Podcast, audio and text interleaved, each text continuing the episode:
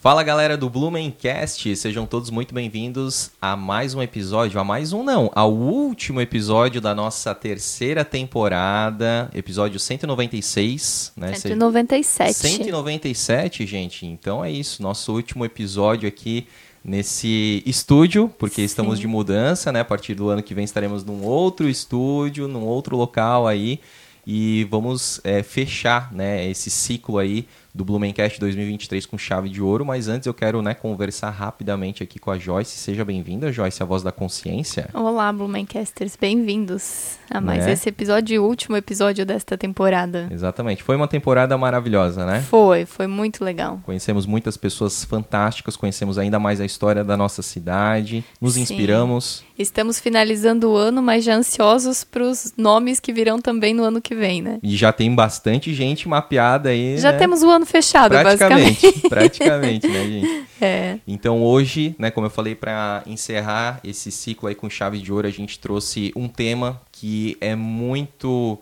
é, assim, eu diria, nostálgico para boa parte dos blumenauenses, aqui da nossa região, né? Que é o tema aí da Estrada de Ferro Santa Catarinas, a ferrovia, as locomotivas, as Maria Fumaça, enfim. É, e né, não poderia deixar de ser diferente. Ele, que é considerado, eu fiz muitas pesquisas aí, conversei com muita gente, e é unânime, tá? todo mundo diz: se você quer saber de Estrada de Ferro Santa Catarina, você tem que trazer o Luiz Carlos Enkel, Enkels. Então, assim, pesquisador, né, um dos maiores, se não maior memorialista aqui da Estrada de Ferro. Seja muito bem-vindo, Luiz.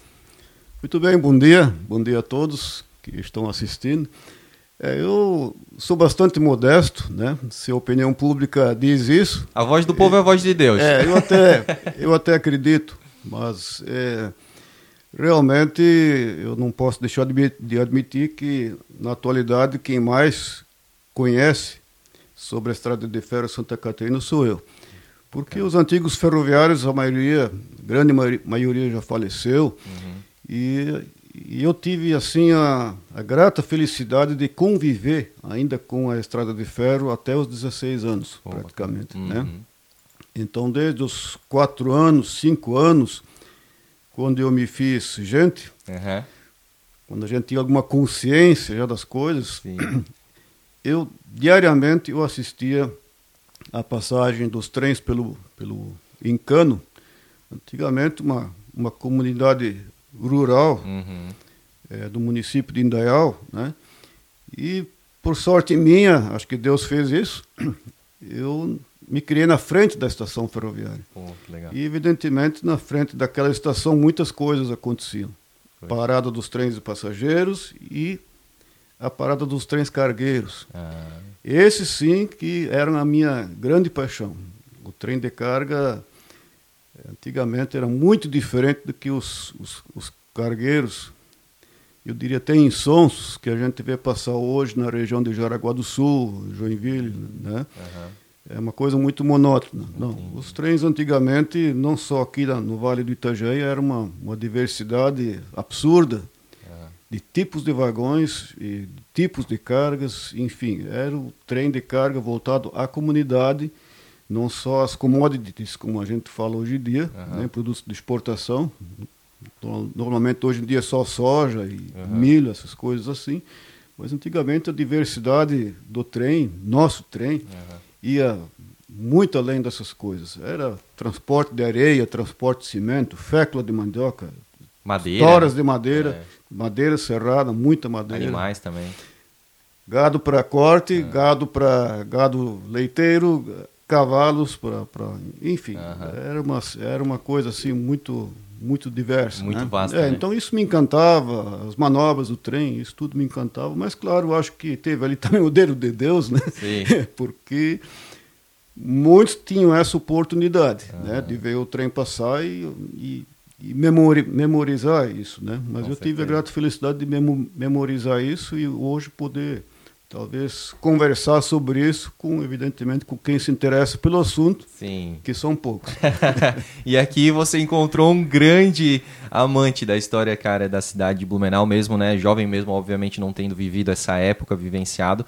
Mas, é, como eu estava te falando aqui, né, nos bastidores, assim, é, a minha tia, né, que eu quero inclusive mandar um beijo, e tu conhece ela, né, a Cici, ela é, é, ela é guia turística e ela sempre faz muita questão de levar né, os seus grupos lá para ter essa, essa vivência, essa experiência ali em Apiúna, onde tu também é voluntário, né? E cuida aí com tanto zelo daquela, daquela memória ali, né? É, na verdade, é, não é o tema da conversa de hoje, mas vou dar um pequeno pitaco. É, eu, juntamente com mais alguns colegas, fomos os idealizadores do momento, movimento de preservação ferroviária em Santa Catarina. Olha que legal. É, existe no Brasil a Associação Brasileira de Preservação Ferroviária, que tem sede em Campinas. Uhum. Eu fiquei sabendo dessa, dessa associação e me associei em 1982. Né? E quando caiu a ficha, eu vi que aqui tem uma ferrovia inteira para ser preservada. Entendi. Então eu juntei alguns interessados. Uhum. Né? Pena que você não dá aquele tempo. Quem é, sabe, é verdade, eu com certeza ia chegar junto. É, e tentamos criar aqui no Vale uma filial daquela associação brasileira. Uhum. Só que por caminhos desconhecidos, essa filial saiu, mas saiu em Rio Negrinho. Ah. Mas graças a isso a gente conseguiu esse trem de hoje. Mas esse ainda é um outro assunto. Com certeza, a gente vai. A Bem, gente... bastante amplo e interessante. Então. Com certeza. E eu já estou vendo aqui que vai sair outros episódios aqui com o Luiz Carlos Enkels, porque é, primeiro, que ele é um, um cara aí, né, boníssimo, um cara gente boa, super simpático aqui e vai render muita história, tá? Mas antes então da gente dar então sequência aqui, né, no nosso episódio, você já percebeu aí que vai ter muita coisa bacana, né? Já bateu aquele aquela nostalgia, né, aquele saudosismo daquela outra época, até mesmo para quem não viveu como eu, né, mas como a gente pesquisa, lê muita coisa, a gente se transporta para essa época. Essa é uma, uma frase, uma fala que eu, eu faço quase que em todos os episódios, né? Como é gostoso você fazer aquele exercício de se transportar para uma época que você não viveu, mas entender como é que seus pais viveram, os seus avós, os bisavós e tudo mais, tá? Então eu quero pedir aí para você já se inscrever no nosso canal, episódios, né? Claro, a gente vai fazer essa pausa agora, essas férias que também a gente merece, né? Porque tivemos aí muitos episódios, mas já se inscreva aí no, no no canal do Blumencast, ative as notificações, porque quando a gente for voltar no ano que vem com a quarta temporada, você já vai ser avisado aí pelo YouTube, tá bom? E também, né, não deixa de seguir as nossas redes sociais, arroba Blumencast, lá a gente vai trazer, né, já, já trouxe traz e trará ainda, né, traremos muitas é, curiosidades, inclusive relacionadas aí específicas da, da Estrada de Ferro Santa Catarina, que é um tema que as pessoas gostam muito de saber, né, por onde o trem passou, enfim, essas curiosidades são muito legais de saber. E também temos o canal de cortes, cortes do Blumencast. Lá a gente coloca os principais trechos das nossas conversas lá, então também você pode se inscrever lá. É, e agradecer todo mundo aí que acompanha a gente pelo, pelas plataformas de podcast, como o Deezer, o Spotify e tudo mais, tá? Temos o nosso clube de membros, né, onde você, se, se você se interessar pelo nosso trabalho aqui, você pode financiar uma parte né, de, desse nosso trabalho aqui e aí você ajuda a gente, né? Então tem a partir de R$ 7,99, Joyce? R$ 7,99 e R$ 14,99. Isso aí, são os dois planos que a gente tem aí, né? Você faz esse pagamento mensal direto pelo YouTube, tá? E aí você está incentivando a preservação, né? Como a gente costuma falar aqui, né? A gente está montando o um verdadeiro arquivo histórico digital da cidade aqui, da região do Vale do Itajaí, e a gente fica muito contente e estava aparecendo aí até então uh, os benefícios, né? Que você ganha aí também ao se é, filiar, digamos assim, ao Blumencast, certo? É, é isso, Joyce. Temos os nossos patrocinadores, né? Isso mesmo. Então vamos falar aí da Premier Soft, né, que é uma verdadeira empresa aí que está ajudando muito a cidade de Blumenau a se destacar na parte de tecnologia, desenvolvimento de softwares. Né? Mandar um abraço para o Rodrigo e para o JP. Também a Lavô Blumenau, primeira lavanderia de autoatendimento aqui da nossa cidade de Blumenau, com dois endereços, um na Ponta Aguda e o outro no bairro Vitor Conder.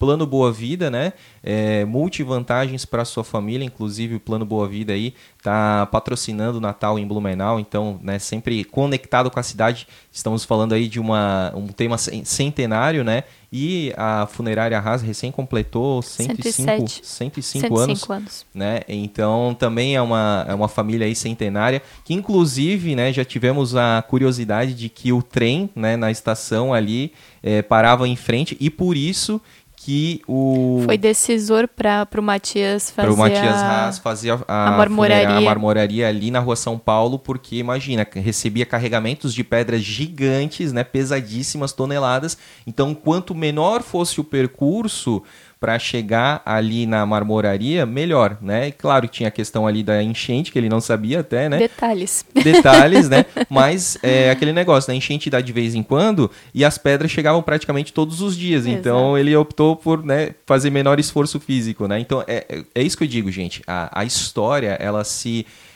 interconecta de várias formas. Basta a gente querer olhar, ler, pesquisar, né, e refletir sobre isso, tá? É muito legal. E também a Unifique, né? Então, eleita aí a, a, a, internet banda larga, né? A mais veloz, né? Mais a melhor estável, internet a melhor banda larga do Boa, sul do Joyce. Brasil. A melhor internet banda larga do sul do Brasil é da Unifique, tá? E Porto Madeiro, né? Madeiro Home Design, é, para você aí que está precisando nesse final de ano aí dar um tapa no visual da sua casa, né? Então eles oferecem colchões, é, estofados, sofás, poltronas, enfim, vale muito a pena. Que inclusive a Madeiro Home Design fica na Rua Bahia, por onde passava o trem também ali, muito próximo, que inclusive esses tempos é, acharam, acho que algumas, alguns trilhos de trem ali. Tem uma foto muito, muito é, interessante que se faz aquele antes e depois, que ainda existe uma casa e o trem passando bem na frente daquela casa no barranquinho, assim, naquela curva, que hoje é a rotatória ali, da, tem a marmoraria Trevo ali, tem a Cristais Blumenau, é mais ou menos por ali que o trem passava, né? E, e a Madeira Home Design fica bem, bem ali próxima, né? É isso aí. É isso aí. Então agora sim, Luiz, vamos conversar né, um pouco mais alongada, alongadamente, digamos assim. Cara, é, só para as pessoas que eventual, eventualmente não te conhecem, conta pra gente, tu já estava contando um pouquinho aí da tua infância, né? É, primeiro, tu veio do. Agora, né? Tu veio do Encano, então tu mora em Dayal. Né? Moro em Dayal, sim, isso. Tu nasceu lá? Eu nasci em Dayal no, em, em 1955, no novo hospital Beatriz Ramos. Ah. Foi, foi inaugurado em 1951, se não me falha a memória, então... Foi uma das primeiras crianças que nasceram é, lá. É, não a, não a primeira, mas é. sou cria, sou cria do, do Beatriz Ramos. Legal. Sim, tá? né? Mas me criei é, praticamente no Encanto, tá? Toda, toda, toda a infância passei lá, estudei lá o primário, né? Uhum. E depois o ginásio no Blumenau, Colégio Santo Antônio. Ah. Né? Conseguiram, apesar das dificuldades financeiras, Sim. com bolsa de estudo, conseguiram Pô, fazer bacana. com que eu estudasse no Colégio Santo Antônio, que foi um grande incentivador também para que eu criasse um pouco essa memória. Porque isso o colégio tem, tinha bastante, tem bastante, Tinha né? bastante, uhum. e o Santo Antônio na época, na direção do eh, Frei Wilson e tal, Wilson, era um baita, um baita diretor. Sim. Ele sempre nos incentivava essas questões históricas uhum. e ambientais também. É verdade. Eu li até recentemente que sobre a história do, do zoológico de Pomerode, que antigamente era zoológico texto salto. Texto, é, texto, Rio do Texto. Rio talvez. do Texto, isso aí. Uhum. E aí, lá, porque eu tenho esse livro aqui, ó. Deixa eu até pegar que é a história do centenário certo. de Blumenau, né? É, Esse também é uma raridade, é né? Raridade. E, e aí o que, que acontece? Lendo aqui, e falava muito exatamente isso, dos alunos do Colégio Santo Antônio que iam lá em loco para aprender sobre história natural, sobre os o animais. o próprio Colégio Santo Antônio tinha um museu bem no alto. Não é. sei se hoje em dia o Bom Jesus ainda mantém esse museu, mas nós íamos ali de vez em quando. Né? Cara, tá? que legal. E aulas de geografia sempre muito bem embasadas, aulas de história, então uhum. Era praticamente Foi, uma faculdade nos tempos de infância, né? Certo, bem diferente certo, do que é hoje. Certamente, né? Que legal. Então eu, eu me criei no encanto. Uhum. Observando o trem passar, eu não perdia, André, eu não perdia um trem. Uhum. Passavam seis trens quando eu era pequeno, por dia. Eu olhava os seis. Poxa. Lamentavelmente, uhum. entre aspas, em 1962 eu tive que ir para o primário para aula. Uhum. E eu lam lamentava tanto não poder ver o trem passar naquele horário que eu estava na aula, você nem imagina. Né? Mesmo aqui no Colégio Santo Antônio, depois, já com meus 11 anos por aí, eh, a gente sentava na sala de aula, quando o trem passava na ponte metálica, ele apitava. Ah. Apitava três vezes. Não, duas. duas. Entrando na ponte uhum. e a hora que Saía entrava, da ponte? entrava no túnel. Ah, é. entendi. Então eu dizia, olha, é, uhum. é 401 passando. Né? Ah. Tu sabia até pelo. Eu conhecia pela as máquina. locomotivas todas pelo apito. Todas. Eram diferentes. Ca- Cada locomotiva tem um apito diferente. Né? Ah. É. Alguns, assim, com uma tonalidade um meio. É, um pouco quase igual, né? Sim, mas Então ainda tu você Tem conseguia- que ter ouvido, né, para diferenciar. Né? E tinha diferença, digamos, do maquinista? Tipo assim, eh, podia ser a mesma, mas o maquinista diferente? O maquinista sempre, conforme a escala, ele, ele não, não era. era muita- sempre o mesmo. Muita gente fala desse folclore que não, essa máquina era do maquinista tal. Não, isso não existia. Entendi. É, Era, era a escala. Vários maquinistas Vários faziam várias maquinistas. Várias máquinas, vários maquinistas. Entendi. É claro que o apitar da máquina, cada maquinista tinha um pouco seu estilo, seu digamos. estilo. Mas isso aí era bem difícil. É? né? Eu conhecia muito bem o estilo do Ventania, Ah. que era o seu Domingos Passo da Silveira, por, por coincidência ele morava em Subida. Né? Aham. Então ele era muito barulhento, gostava de fazer tarda- estardalhaço, então eu já sabia que era o Ah, Domingos. esse aí é o...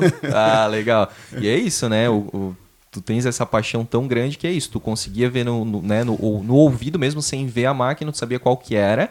E ainda, às vezes, o definir o estilo, quem que era o Exato, maquinista, né? exa- exatamente. né? Então, é, é, lá em casa sempre diziam, é, aos domingos, Aham. A, a grande sacada da- do pessoal era ver o trem passar. Aham. Porque as estações, aos domingos, enchiam de gente. Sim. Espectadores Aham. e os que desciam embarcavam. Perfeito. Mas aos domingos a diversão era ir até na estação ferroviária, Aham. não só em Indaial ou no Encano. Blumenau, Em todas as todo estações. lugar. É, Era um a evento. atração ao domingo, a passagem do trem era um evento, alguma coisa, algum lazer que você encontrava para ver quem viajava no trem. Aham. Então lá em casa perguntaram, ó, eu acho que passou, eu acho que eu vi o, o fulano no trem, o, a fulana e tal. Aí, ah, pô, mas o, o Luiz não sabe, ele estava lá na frente na cerca olhando o trem. Não, não. A minha mãe dizia, esse aí só olha para as rodas do trem. E, realmente, a minha Aham. paixão era. O foco era outro. O foco era a técnica, Aham. né, o tipo de manobra, quem estava sentado lá Um dentro. pouco importava. pouco me importava. né? Caramba, que legal, Luiz. E, e assim foi. E aí tu falou então que tinha seis viagens por dia. Sim, tinha o passageiro que subia de manhã Aham. e o passageiro. Qual que era o que- primeiro horário? Olha, em Cano, 20 para as 8, no tempo quando o trem era só de passageiros, Uhum. não o trem misto, sobre isso a gente pode falar um pouco Sim. depois. Só passageiros, o trem saía de Blumenau às 7 horas, 20 para as 8 ele estava no Encano. Então eu levava 40 minutos. 40 minutos. Legal. Exato. E depois descia o passageiro que saía às 5 da manhã de Trombudo Central, Rio do Sul, né, que passava às 9, 15 para as 9 mais ou menos. Né? Eh, Geralmente era pontual. Tá? 15 para as 9. Porque esse trem que passava 15 para as 9 no Encano, ele chegava em Blumenau às 9 e meia. Ele tinha grande missão Uhum.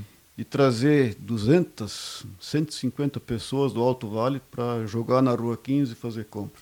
Ah, entendi. Isso a gente tá falando de que ano? 1960, Sim.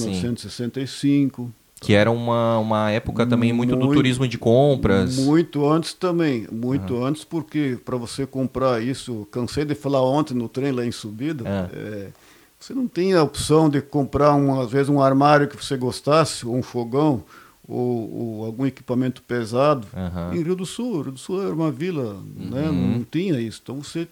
Onde vamos comprar o bagulho? É em Blumenau. Blumenau. Que era. Hoje, a Rio do Sul é tida como a capital do Alto Vale. Sim. Mas antigamente a capital de todo o vale era, Blumenau. Aham. né? Então, às nove e meia, aqui na estação onde era a prefeitura hoje, Sim. ali já se enfileiravam os táxis, as carruagens, Ah. para levar o pessoal do trem para o comércio. Entendi. Por quê? Porque tinha que ser uma coisa rápida. Porque às três horas da tarde, Aham. o passageiro já subiu de volta para chegar às sete horas em, Ca- Em Trombudo em Central. Trombudo Central, Rio do Sul. Tá? Eram Ah. quatro horas de viagem quando tudo dava certo. Se não podia ser mais.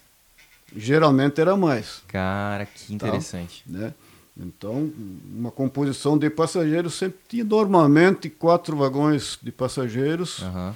sendo três de segunda classe e um de primeira classe, ou dois de segunda classe e um dia de semana, geralmente dois de segunda classe e um de, de primeira classe, né? Tá. E Ah. o bagageiro. E o bagageiro? O bagageiro que viajava atrás da locomotiva. Era o último Não, vagão? Era o primeiro vagão Ah, atrás da locomotiva. Primeiro vagão Era o Tá, carro-chefe. Entendi. Já ouvi isso falar de carro-chefe? Já, mas a gente nunca remete que é por causa da locomotiva. Não, era por causa do vagão, em cujo interior viajava o chefe do trem.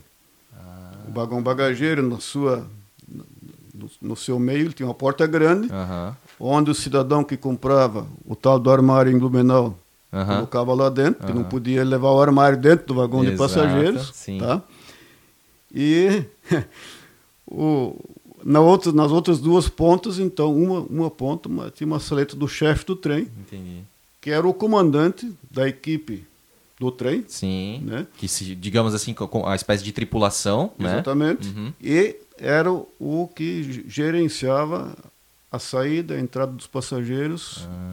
e que anunciava as estações. Blumenau, passagens, por favor. Aí picotava a passagem. Ele tá? que fazia esse trabalho. Ele que fazia esse trabalho. Sempre fardado de azul, Sim. cap azul, terno azul, Entendi. gravata. Tá?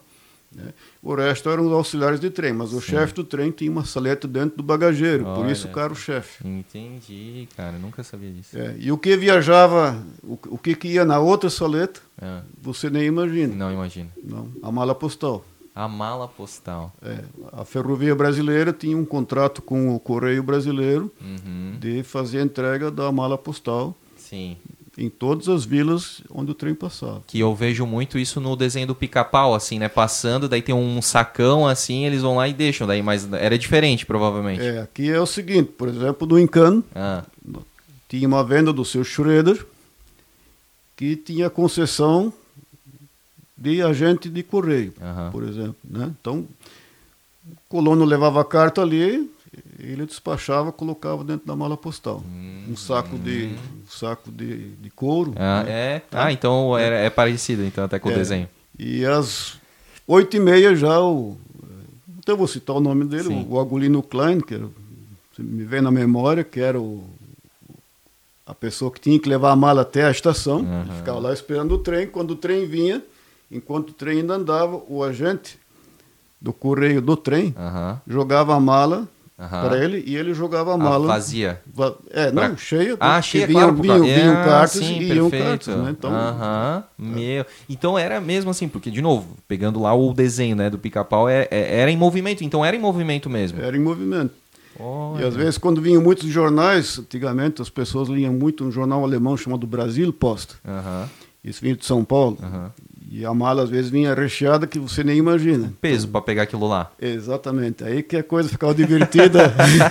em movimento ainda, Não, se pega cara. na pessoa já derruba ali já. Mas foi mais ou menos isso que acontecia, tá? Algumas é, vezes. Exatamente. Então esse trem, esse é um dos trens mais importantes que a ferrovia tinha. Eh, chegava em Blumenau nove e meia por aí, saía ah. às três horas. Então a coisa tinha que ser rápido, compra rápido, almoço rápido, porque ah. né, Muita gente ficava para o outro dia. Ah. Então pegava o trem de manhã para uhum. subir. Né? Aí ficava num hotel, numa pensão? Ou numa casa de amigo, casa parente. De amigo. Né?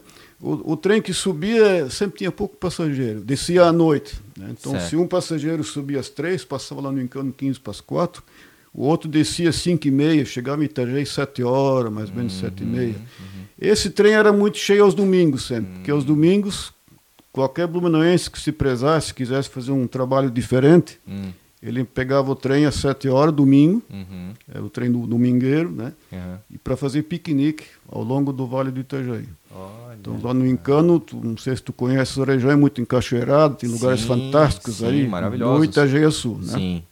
E eles então desciam ali, ah. ficavam acampados ali o dia todo e de noite pegavam o trem para ir de volta. Tá? Era um trem o trem domingueiro, que saía, descia à noite para Blumenau, ele devia ter cada vagão 56 lugares e umas 100 pessoas em pé em cada vagão. Então, é, é, é, o, é, o, é a BR-470 engarrafada, tudo dentro do trem. Em cima de um trilho. Naquele momento. Cara, então, e isso, Luiz, eu acho tão legal, cara, porque às vezes a gente esquece de... Do, qual que era né, a cultura da, das famílias né, aqui de Blumenau e da região que faziam, né? Porque algumas falam, né? Ah, eu pegava lá é, de, de carro já, né? Falando, ah, eu botava aqui um, um tijolinho e fazia um churrasco aqui, né? Mas olha, olha que interessante, as, as famílias usavam o trem para ir para esses lugares, Sim. né? Que são refúgios.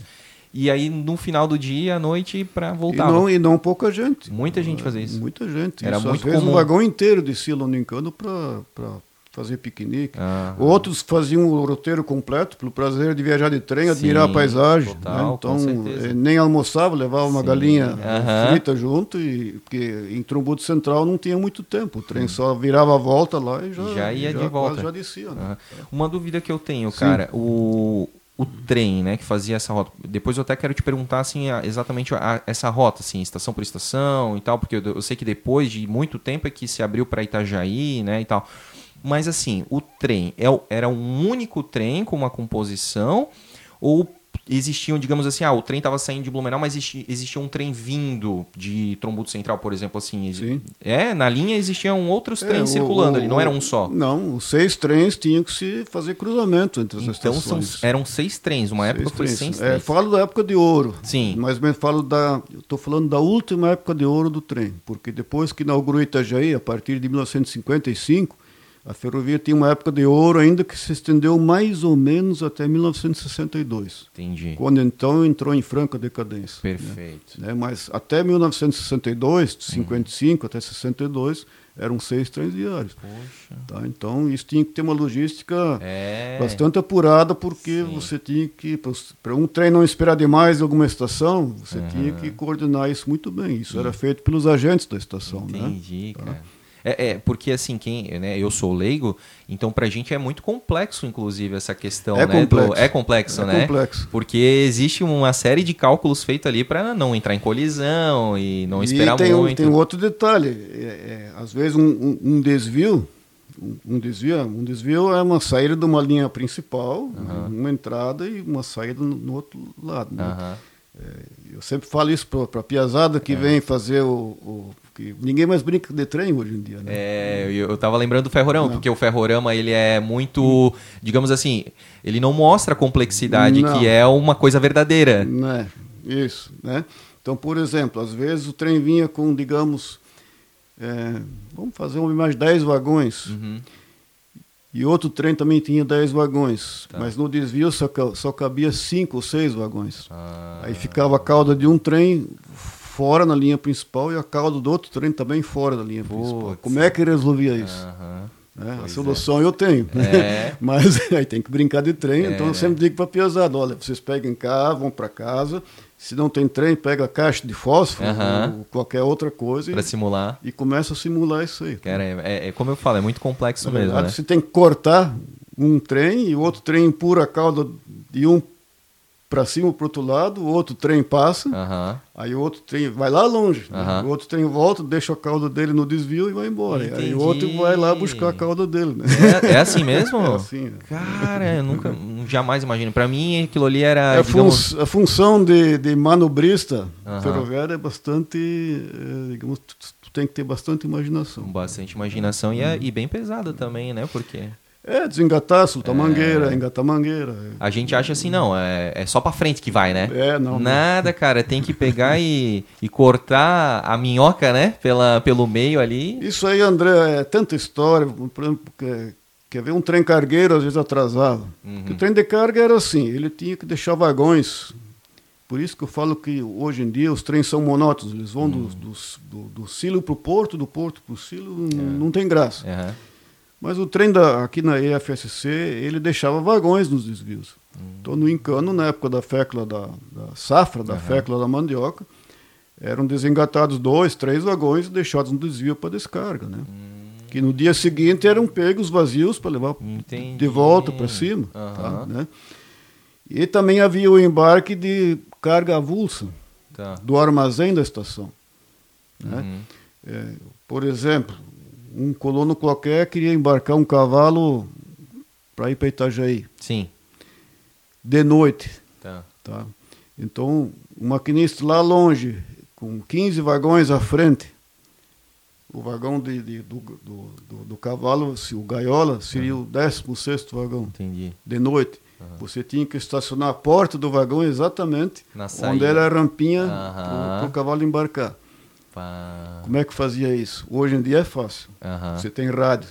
Entendi. Pelo rádio você comunica para o maquinista, ó, oh, vai mais dois metros, mais Sim. meio metro. Aí ele já consegue acertar. E como é que era antes? Antigamente era de noite, era na base do lampião. Do lampião. Do lampião. Então, o guarda-freio, o uhum. de trem andava por cima uhum. da composição, com o lampião na mão, e sinalizava... Que era para parar ali. Que era para parar. Às vezes eles não viam e tal, passava. e, e mandava vir de volta, passava de novo. Aí ia para frente, passava de novo. Não acredito. E o Luiz Carlos da cerca, né? Tomara que não dê certo de novo.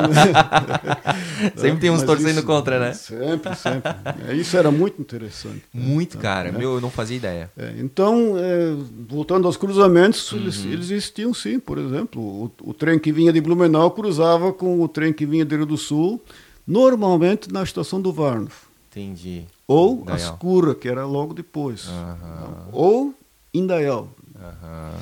Em cano, muito difícil, porque era o tal do desvio que só cabia sete vagões. Mas ah. às vezes, por força de. tinha que ser lá. Tá? E aí eu me divertia muito com isso. Mas assim, o cargueiro então vinha atrás. Sim. O cargueiro eh, não tinha preferência. A preferência era o trem de passageiros. Hum. Era um ponto de honra. Hum. Até 1966. Uhum. Depois virou bagunça. Entendi. Tá? mas é, até 1965 uhum. os passageiros eram pontuais, tá? Uhum. A não ser que tinha algum clima instável, uhum. algum mau tempo, algum defeito na linha, ou quebra de locomotiva, que também acontecia, Sim. né? Mas os trens eram, eram pontuais. O cargueiro não. O cargueiro, geralmente, o, quando eu era pequeno, o cargueiro que vinha de cima, carregado, passava 11 horas, mais ou menos, da manhã. Uhum. Né? Ou uma e meia da tarde o cargueiro que subia passava no encano 10 horas, mais ou menos. Tá? Uhum. Mas depois que o passageiro tinha passado, geralmente cruzava em Tupava Seca. Tá? Eles cruzavam e o cargueiro subia. Né? Ô Luiz, e por isso que eu falo tanto também, né, cara, de como é importante a gente honrar esses nossos antepassados, né? Porque olha só a trabalheira que era isso, né? Como tu falou, hoje é monótono, hoje é tão fácil, né? Hoje, hoje tem até a tal da inteligência artificial que pensa, né, pelo sim, ser humano. Sim. E lá naquela época era na raça mesmo, né? Era na raça, né? E assim, é, é, é, às vezes, como eu digo, quando tudo dava certo, né? O, o tráfego, é, no Encano, é, a estação ficava a 39 metros de altitude. Uhum.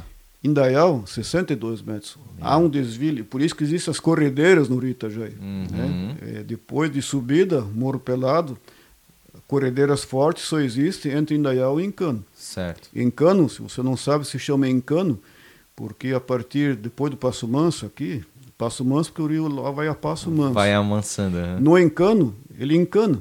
Ele tem vários, tu vês uma foto aérea já da região do Encano, ele tem vários canais, até perto de Indaial. Entendi. Né? Isso é por causa da, da declividade. Né? Uhum.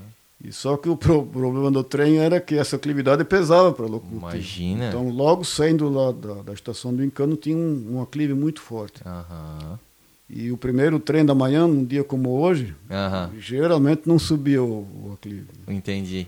Porque daí, para quem também não sabe, né, como é que está o dia de hoje, porque pode assistir em outros momentos, ah, outros dias, está chuvoso. chuvoso. Né? E aí tem isso, porque eu já tive né, a felicidade de, de, de, de fazer aquela, aquele passeio em Apiúna ali, né? E ali é contado, né, que tu pra subir tu precisa inclusive pegar um certo tranco assim, né? Tu não pode a, a partir de agora que eu vou subir como se fosse um carro assim, Tem né? que embalar. Tem que embalar, é. isso aí. É.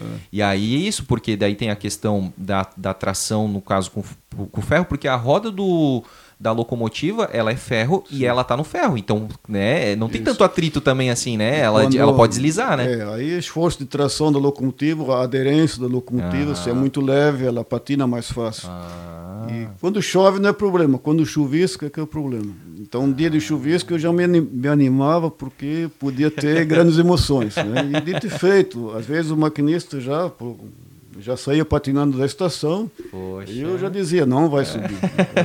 então chegava na metade, não subia mesmo. E aí tinha que fazer o que? Uma resinha e pegar mais embalo? Uma resinha hum. bastante grande. Entendi. Tu não conheces o Encano, mas ali tem a igreja São Bonifácio. Sim. Tem uma ponte metálica, mais ou menos até ali o trem tinha que fazer o recuo. Ah. Tá? E aí então pegava o embalo. Então ele descia muito além da estação. Uhum. Aí pegava o embalo. Aí vinha vinha às vezes para parar um pouco mais adiante de onde ele tinha parado hum. antes. É porque daí tem isso, né? É a lei de inércia, né? Ele demora para pegar, mas quando pega ele demora para parar também. Não, é, é, que patinava de novo. Patinava, tal, né? Ele tinha que voltar de novo e pegar embalo de novo. Exatamente. Hum. Nessa altura, o cap do maquinista já estava atravessado. né? é, já estava. E o foguista fazendo fogo, não. Deus me livre se o foguista bobeasse no fogo naquela hora. Meu Deus. Né? Geralmente o, o, maquinista e o foguista eles têm que estar muito bem entrosados. Né? Hum, Mas hum, quando o foguista não era bom, o maquinista já e xingava mesmo. Imagina, cara, imagina. Né? Tá. É porque isso, como tu estava falando, né, cara, mexe com a questão do horário, as pessoas querem embarcar, querem desembarcar. André, atrapalha toda a logística da Exato. ferrovia, porque aquele cruzamento que você faria no Varno já não dá mais. Porque você, já vai ter outro ali é, passando. Exatamente. Meu, tá. É muito complexo mesmo. Acontecia é de deles se cruzarem, imagino que sim, deles se cruzarem onde não tinha o que fazer? Porque não, não tem o desvio, daí o que, que acontecia? Não, aí tinha que esperar. Tinha que esperar em alguma estação até que o tal do atrasadinho chegasse. Né? Entendi. Né? Ah, eles não saíam antes de ah, não, tal. Ah, não, entendi. Não era permitido. Entendi. Até faziam lá pela década de 40 algumas bobagens. É, é, claro que cada, cada direção de ferrovia é uma, uma, uma direção, uma logística diferente. Né? Mas devido a ter muita carga, em 1940, depois da Segunda Guerra, ou durante a Segunda Guerra Mundial, uhum. a ferrovia nossa foi exaustivamente utilizada. Uhum. Tá, vamos retroceder o tempo um pouquinho. Uhum. A gente está começando na, na, década de 60, nem, nem fomos a 1909 ainda. Eu quero, exatamente, quero pegar esse gancho depois. É, e em 1940, de tanta carga que tinha, uhum. a diretoria permitia liberar um trem depois do outro. Então saía um trem de carga, dez minutos depois liberavam outro trem de carga, um atrás do outro. Isso é uma coisa muito ruim porque o primeiro o trem que vai na frente ele pode ter algum problema, uhum. tá? E o outro bater atrás dele, tá? Exatamente. Então respondendo a tua pergunta, Sim. geralmente a regra é um trem sempre em cada linha entre uma estação e outra. Uhum. Hoje tudo isso é regulado por... por, por Sim, é tá, automático o negócio. Automático, você recebe isso na tela da Sim. locomotiva. Lá ali, não tinha é, comunicação entre uma locomotiva e outra, né? Não, não. Tipo assim, se aquela primeira tivesse parado, a, a segunda não sabia que estava parada. Não, não. E aí o risco que, era grande. Você tinha que ficar de olho, tá? Meu, né? cara... Aconteceu uma vez em Ascuro um acidente, só que foi rodoviário, que a, a, a ferrovia tinha muitos cruzamentos. Sim. Tá? Então, um ônibus da Catarinense, por hum. sinal, é, ele parou numa passagem nível que passou um trem. Uhum. Passou. Aí, quando ele viu o trem ir embora, ele engatou a marcha do, do ônibus. Para passar. Para passar quando foi abalroado pelo outro trem que vinha atrás. Barbaridade. Tá? Inclusive morreu ah, gente no ônibus. Tá? Puxa tá? vida. Isso que ano, Luiz? 1944, Entendi. 1943. Uhum. Por, por era essa época da guerra que estava sendo muito utilizado. Sim, foi o único momento em que a EFSC deu lucro. Ah, é? Porque aí tinha muita coisa para transportar. Você não tinha mais como. Isso aí uhum. eu me reporto a minha mãe, que me conta muito, me contava muito uhum. essas histórias, né? É, o, quem podia colocar gasogênio no, no ônibus ou no caminhão, beleza, tá? Né? Só que poucos.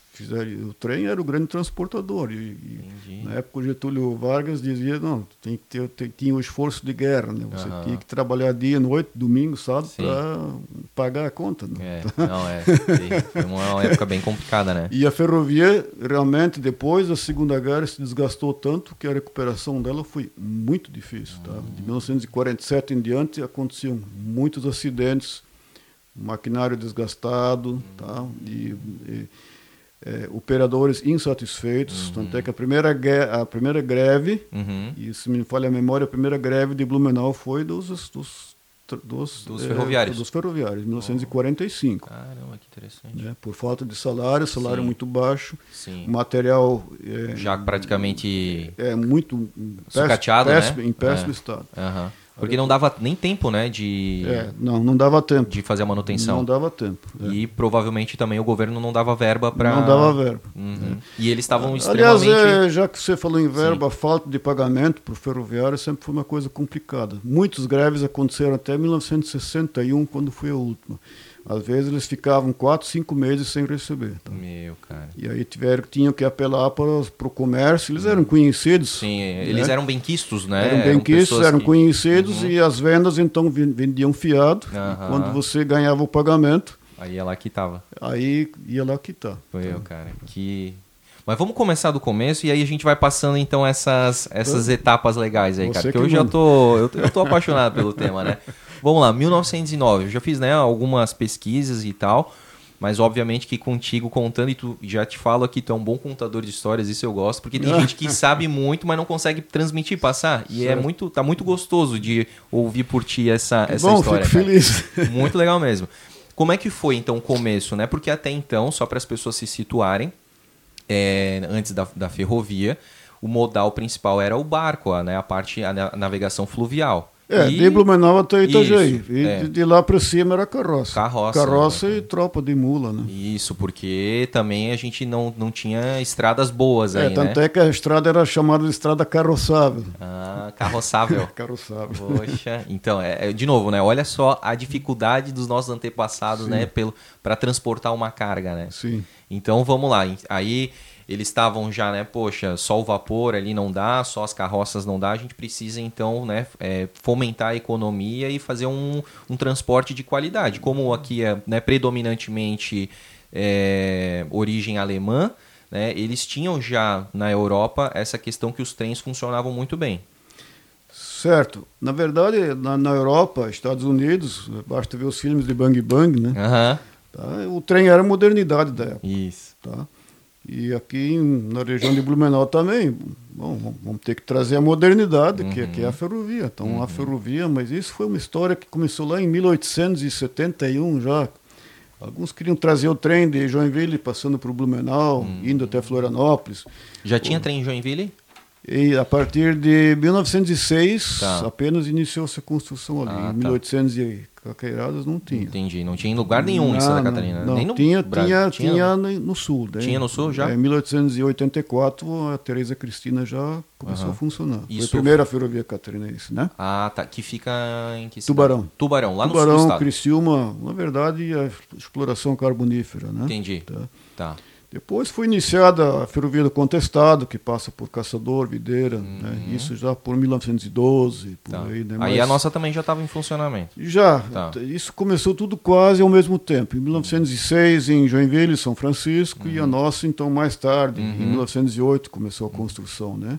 Mas foi uma burocracia muito demorada, porque os investidores alemães não, não queriam, apesar das, dos- das solicitações dos alemães daqui, Uhum. eles não conseguiam entender que uma ferrovia alemã, Uhum. num recanto qualquer, no sul da América do Sul, podia dar lucro. Uhum. E nunca deu. Uhum. né? Então aí já é briguinha de alemão, né? porque ah, aqui a principal motivação disso nem foi tanto a solicitação dos comerciantes e Dos empresários. empresários, pode-se Aham, dizer assim, Sali, Gustav Salinger Isso, e, é. e também o, Federsen, e o né? Federsen, aham. que era político. né? Tá? sim. Esse foi O- que ambos, mais, né? é, esse que mais deu incentivo para isso dar certo, Exato. claro, cumprindo as suas funções políticas, mas também já vendo outros horizontes. né? Claro. É. Então, é, é, essa história ali, ela, ela começou a ser desenvolvida aos poucos. Foi muitas viagens para a Alemanha do próprio Federsen, tentando fazer a cabeça dos investidores. Né? Uhum. Vendendo a ideia, né? Tentando vendendo, vender a vendendo ideia. a ideia. Mas a ideia só foi aceita depois que a companhia colonizadora Hanseática Aham. começou a vender terras no Vale Norte do Itajaí, Hum, lá em Ibirama. entendi. Tá? Uhum. É, A Hanseática, não vou falar muito, quase nada da Hanseática, ali eu, até tu podes então perguntar para a colega Angelina Wittmann, que deve ter estudado o assunto com mais profundidade. Uhum. Mas a Hanseática vendia terras na região de Corupá, Joinville, aquela região ali. Né? Uhum. Tanto é que Corupá era Hansa Humboldt e Ibirama Hansa Amônia, né? Uhum. E esses camaradas, eles queriam vender terra, trazer Uhum. colono e tal. E, olha, precisamos de uma ferrovia, porque os colonos não querem comprar terra em, lá em Ibirama porque é longe de Blumenau. Exatamente, porque de aí tinha que aportar aqui e ir a pé, né? Ou Claro, ir de claro, canoa. carroça, Carroça, e cavalo. etc. E, é- Tu e vinha em família, como é que tu vai? Cavalo com tanta gente, Sim, né? tu querias comprar alguma coisa, tu, tu tinha que pegar a família e ir de, de carroça. Então a ferrovia era a menina dos olhos. Ela valorizava a região, né? Assim Mas- como hoje tem a questão imobiliária, ah, tem farmácia, tem escola perto, tudo, que valoriza aquela Exato. região, ter a ferrovia valorizaria aquela região. lá. Exatamente, esse foi o. Né? Aham. Então, finalmente, em 1906, eles constituíram a Estrada de Ferro Santa Catarina em Berlim, Uhum. né? Mas já dizendo assim, em palavras mais atuais, ah, isso não vai dar certo. Não vai dar em nada. Não. Aham. Os alemães logo diziam, oh, isso não vai dar lucro e tal. Não, mas nós temos que desenvolver, a colonizadora precisa desenvolver. Aham. E já que eram compatriotas alemães, Aham. é, tá bom. Mas aí as influências políticas ajudaram também. Sim. Né? Então, quem, quem deu dinheiro para construir a ferrovia? Os bancos alemães, Uhum. né? muitos bancos alemães, a, a própria companhia colonizadora, alguma Uhum. coisa, e as companhias de navegação. Hum. Hoje, quando eu vejo esses caminhões com contêineres marcados Rapak, Sim. Né? esse Aham. foi um dos principais investidores da, da Estrada de Ferro Santa Catarina. né? Interessante. Né? A Hamburg City Hamburg City, aham. também. Também. Tá? Claro, é, o- o- como, é que era, como é que era o esquema? Ah. Eu vou investir o dinheiro, mas só se vocês fretar nossos navios para levar os trilhos e o equipamento até Itajaí. Ah, claro, é o toma lá da cá, né? Já desde que o mundo é mundo. Exatamente. Não tem Tá. ponto sem nó. E as cargas depois, obviamente, nós vamos transportar também. Exatamente. aham. Tá? Aí por isso que eles ajudaram a financiar uma parte. Sim. Perfeito, entendi. Tá? Então, aí, os engenheiros vieram da Alemanha, Uhum. o material, o- a- as- os trilhos de marca Rehling. Uhum. Sempre que você achar um trilho marca Rehling, 1907, é o trilho alemão. O É original. original da ferrovia alemã, Entendi. que tinha 70 quilômetros. Então, 70. ligando Blumenau até Hansa. Uhum. Mas o- Hansa mas- não é ah. Ibirama. Hansa? Hansa não Ah. é Ibirama. Tá? Tá. Conhece Isabel 470, o trevo de Ibirama? Sim. Ali era o ponto terminal. Ah, O, o trem apenas ele atravessava essa ponte aqui, Aham. Sobre o rio, na época chamado de Rio Itagi do Oeste. 300 metros depois era a estação de Hansa. E ali eles mais, mais ou menos que fizeram um porto seco para receber toda a mercadoria, a produção dos colonos que vinham de Presidente Getúlio, hoje José Boatê, Vitor Meirelles, to, Vitor Marsum, toda aquela região ali levava as cargas até a tal da estação de Hansa. Uhum. Tá? Era um porto seco, Entendi. já naquele tempo. Mas o primeiro, a primeira, no caso as duas primeiras estações, o primeiro trecho inaugurado foi Blumenau Varnov, né? Varnov, por quê? Ah, Por quê? por quê? Porque o mundo civilizado, dito que podia render votos ou alguma coisa, ia até Varnov. Entendi. Depois de Varnov, Era tudo quase que mato, assim, é não... antigamente aqui da Ban, chamado da Ban. Ribeirão Neice, né? Subida. Moro Pelado tinha apenas a venda dos Odebrecht, né? Ah. Que resolveram se instalar ali, que era um, um fortim avançado naquele tempo, onde se refugiavam as pessoas para passar a noite. Porque eu te lembro que em 1909 os nossos amigos indígenas ainda não estavam aceitando muito bem a ideia Sim, da, da- da. Uhum. colonização, muitos conflitos, né?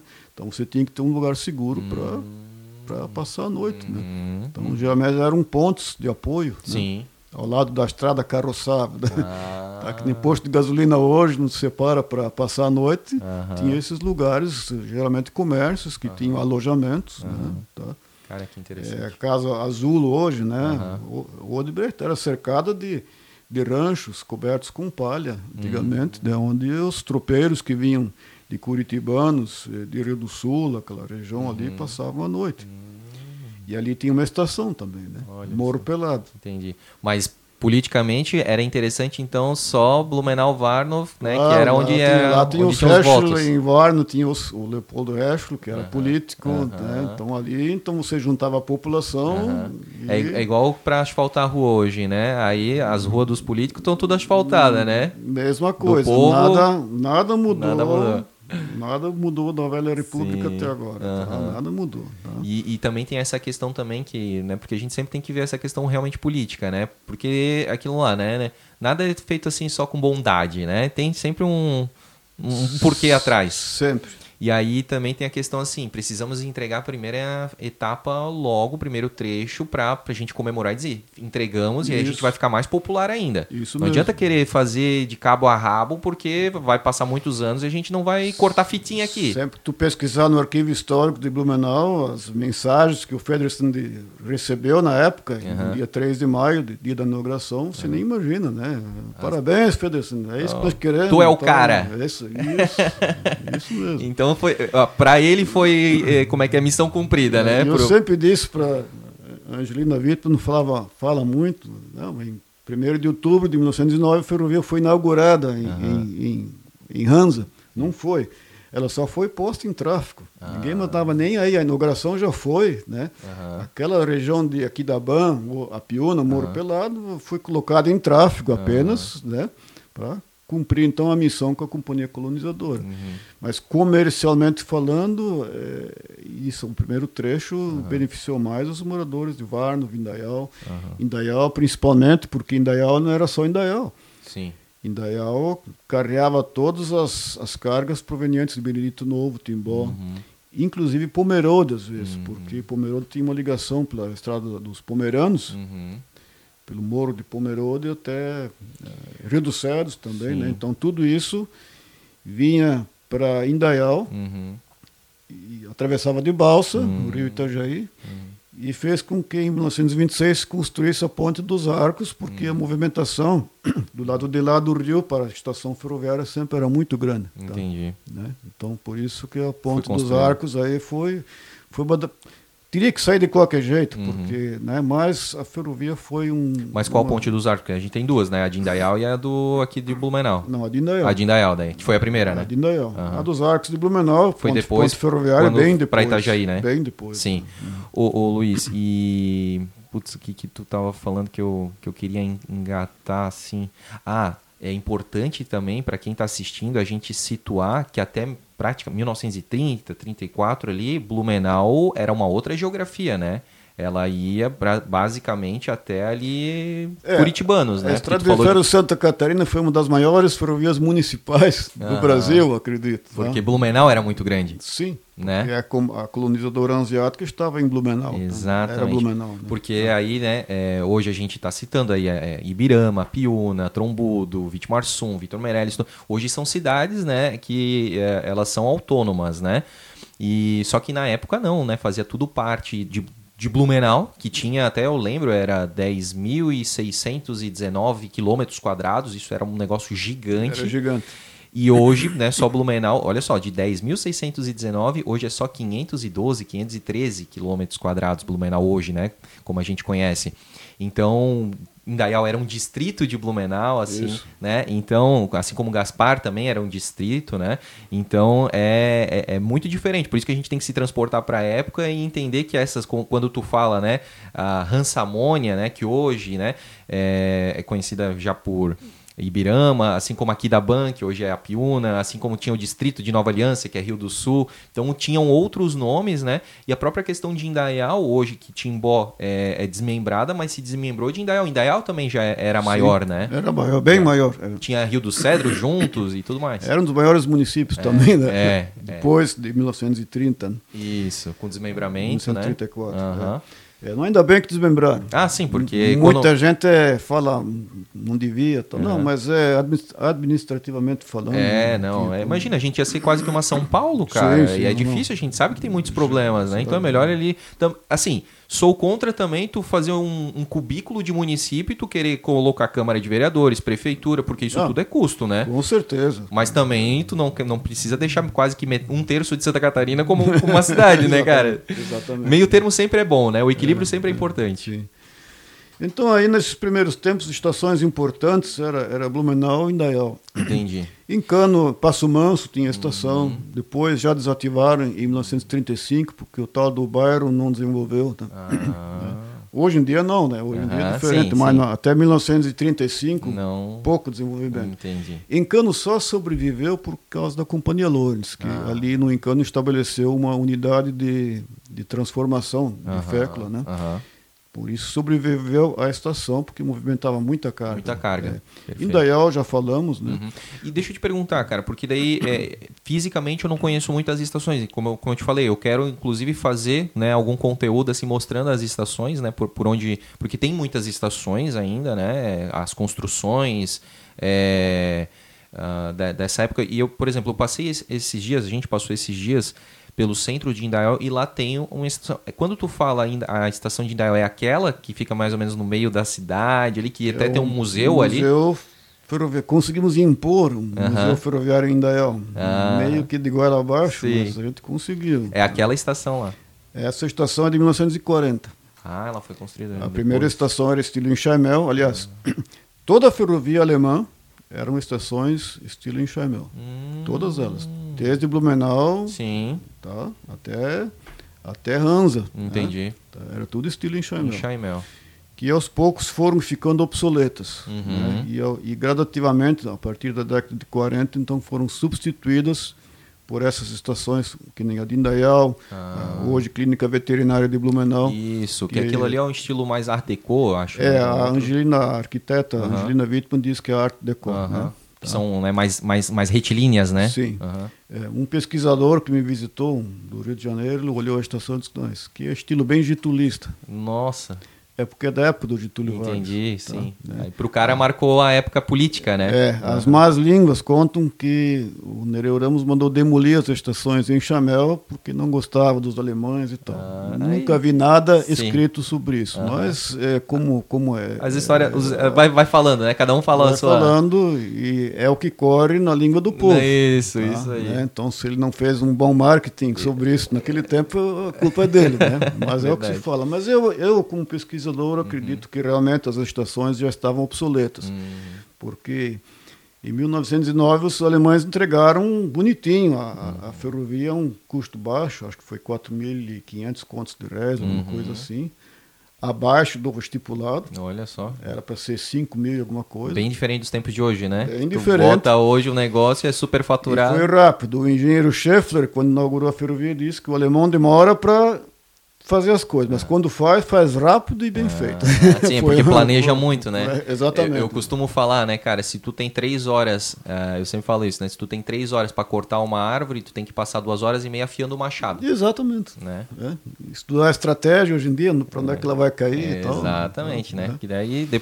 senão depois gera muito retrabalho. Sim. Então, assim, planeja bem, executa, né? E, e também, assim, depois não dá os problemas, né? É, eles já sabiam bem... que as estações, com o tempo, iam ficar obsoletas em uhum. função da, é, do progresso que ia Sim. ser. Né? Então, as é estações né? foram feitas, assim, é, muito espartanas, né? Uhum. Blumenau não, Blumenau uhum. foi, era um monumento, né? A estação de Blumenau. É, a estação de Indaial, igual a Moro Pelado, a Piúna eram iguais.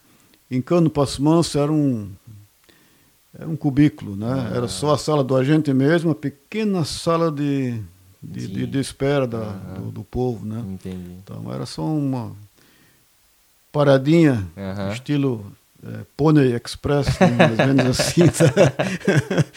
né? o, o, Depois foram aumentados. É, Ainda no estilo enxamel foram aumentados ah, um pouco. Foi, foi, foi, construído um armazém e tal, né? Uhum. Mas é, era uma ferrovia, aquele mesmo pesquisador é. falou, olha, mais prussiano que isso não tem. É, né? é, realmente o material, locomotivos alemãs, três locomotivos, né? uhum. né? um, dois e três, numerados como um, dois e três, né? Onde a Macuca era número três, ah. não a número um.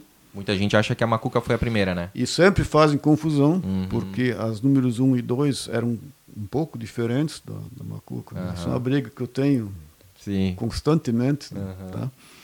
É, infelizmente o pessoal não sabe diferenciar, mas é aquela coisa. Eu, eu, é, eu olhava para a roda e os outros olhavam para os passageiros. Exatamente. Né? E, e, e, assim, quem gosta de história como a gente, né? E claro que tu tá anos luz na, na minha frente, porque tu tem todo né, esse cabedal de conhecimento, mas a gente tem que saber separar a, o que a gente né, vê de detalhes, que é especialista, de quem tipo não é o mundo da pessoa, né? Exato. Só que, claro, com muito jeito, às vezes a gente consegue dizer, olha, tu sabia que não foi a primeira, foi a terceira e tal, né? Vai ter que ter jeito porque também tem muito historiador, pesquisador que bate e aí tu até traumatiza a pessoa, a pessoa passa a não gostar de história, porque Você... um historiador se colocou numa soberba que sabe tudo, né? Você hoje muitas coisas tem que provar. É. Exato. E eu, eu tenho fotos da Macuca com o número 3, tá? Aí, ó. Vai aparecer no, no, no novo livro. Tá? Oh, que bacana. Precisamos falar desse novo livro, mas eu ainda não quero abordar ainda, porque, cara, a, a, a história da Estrada de Ferro, ela assim, como a gente já falou, ela é complexa porque assim, envolve vários componentes, né, Luiz? Primeiro, a gente começou falando da parte política, do, do porquê da origem dela aqui na região. Aí a gente está falando só da, por enquanto, das estações. E a gente nem citou. Eu queria até que tu fizesse assim, como se a gente tivesse dentro de uma locomotiva cada estação que ela parava, para a gente poder ter uma ideia. É, e aí tem toda a questão da dinâmica da locomotiva em si, né? Que tu falou dos foguistas e tal. E aí também temos que fazer um parênteses aqui para as pessoas entenderem o que, que o foguista fazia, o porquê dele existir, as funções de cada um, né? E também é, a questão das locomotivas, que é, aí, como eu falei, é, é um capítulo à parte, né? Sim. E assim por diante.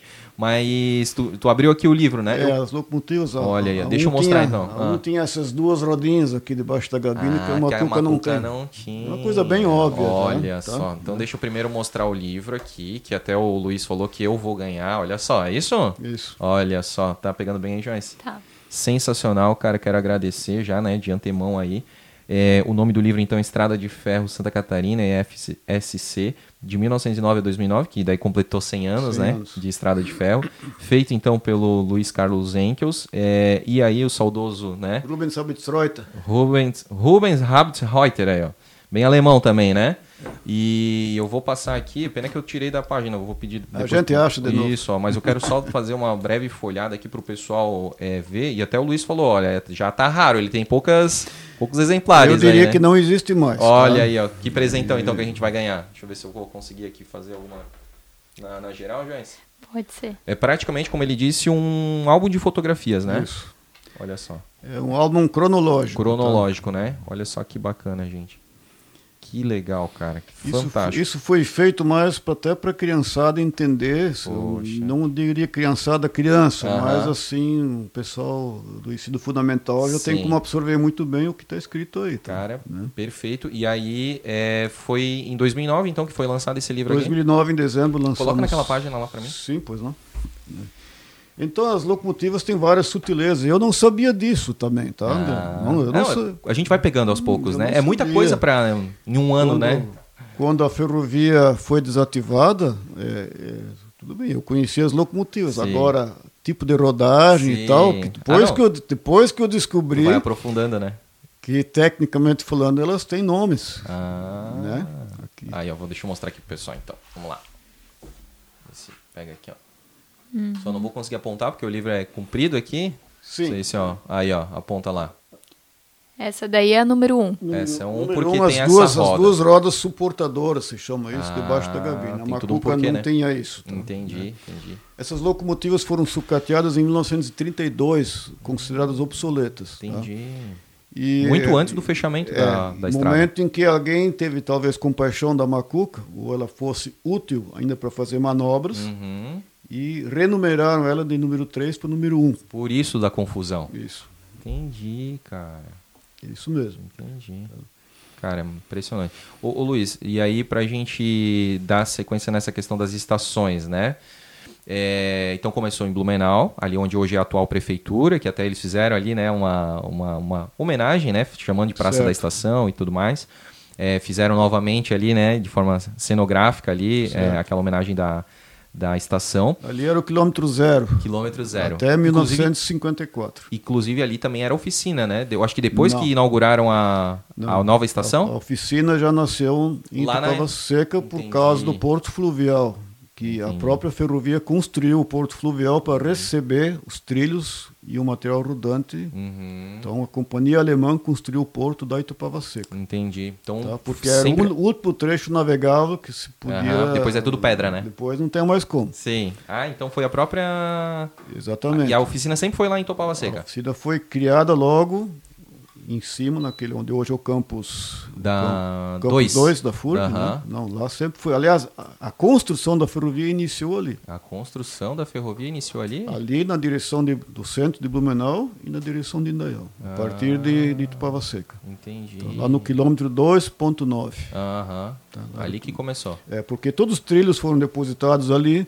o material rodante foi depositado ali, era óbvio Que tinha pra, que começar pra dali. que levar de carroça, trilhos pesados até Blumenau Se pra pode começar começar ali dali, do né? Aí depois Então, vinha- Começou dali pra Ah, baixo. essa sempre foi minha dúvida, cara, porque tem gente que até falava que a. Mas né, não, não, não pessoas especialistas, Sim, né? sim. Mas tem gente que acha que a ferrovia começou em Itajaí. Porque daí trazia de, de cargueiro, né? De, de navio lá e passava dali pra frente. Não, trazia pelos vapores até É, o. o primeiro problema Ah, que os alemães se perguntaram, pois é, mas e aí, Itajaí, onde é que fica isso? uhum. Não, é ali assim, assim, mas escuta, atraca navio grande lá em Itajaí, aí, hum, e agora?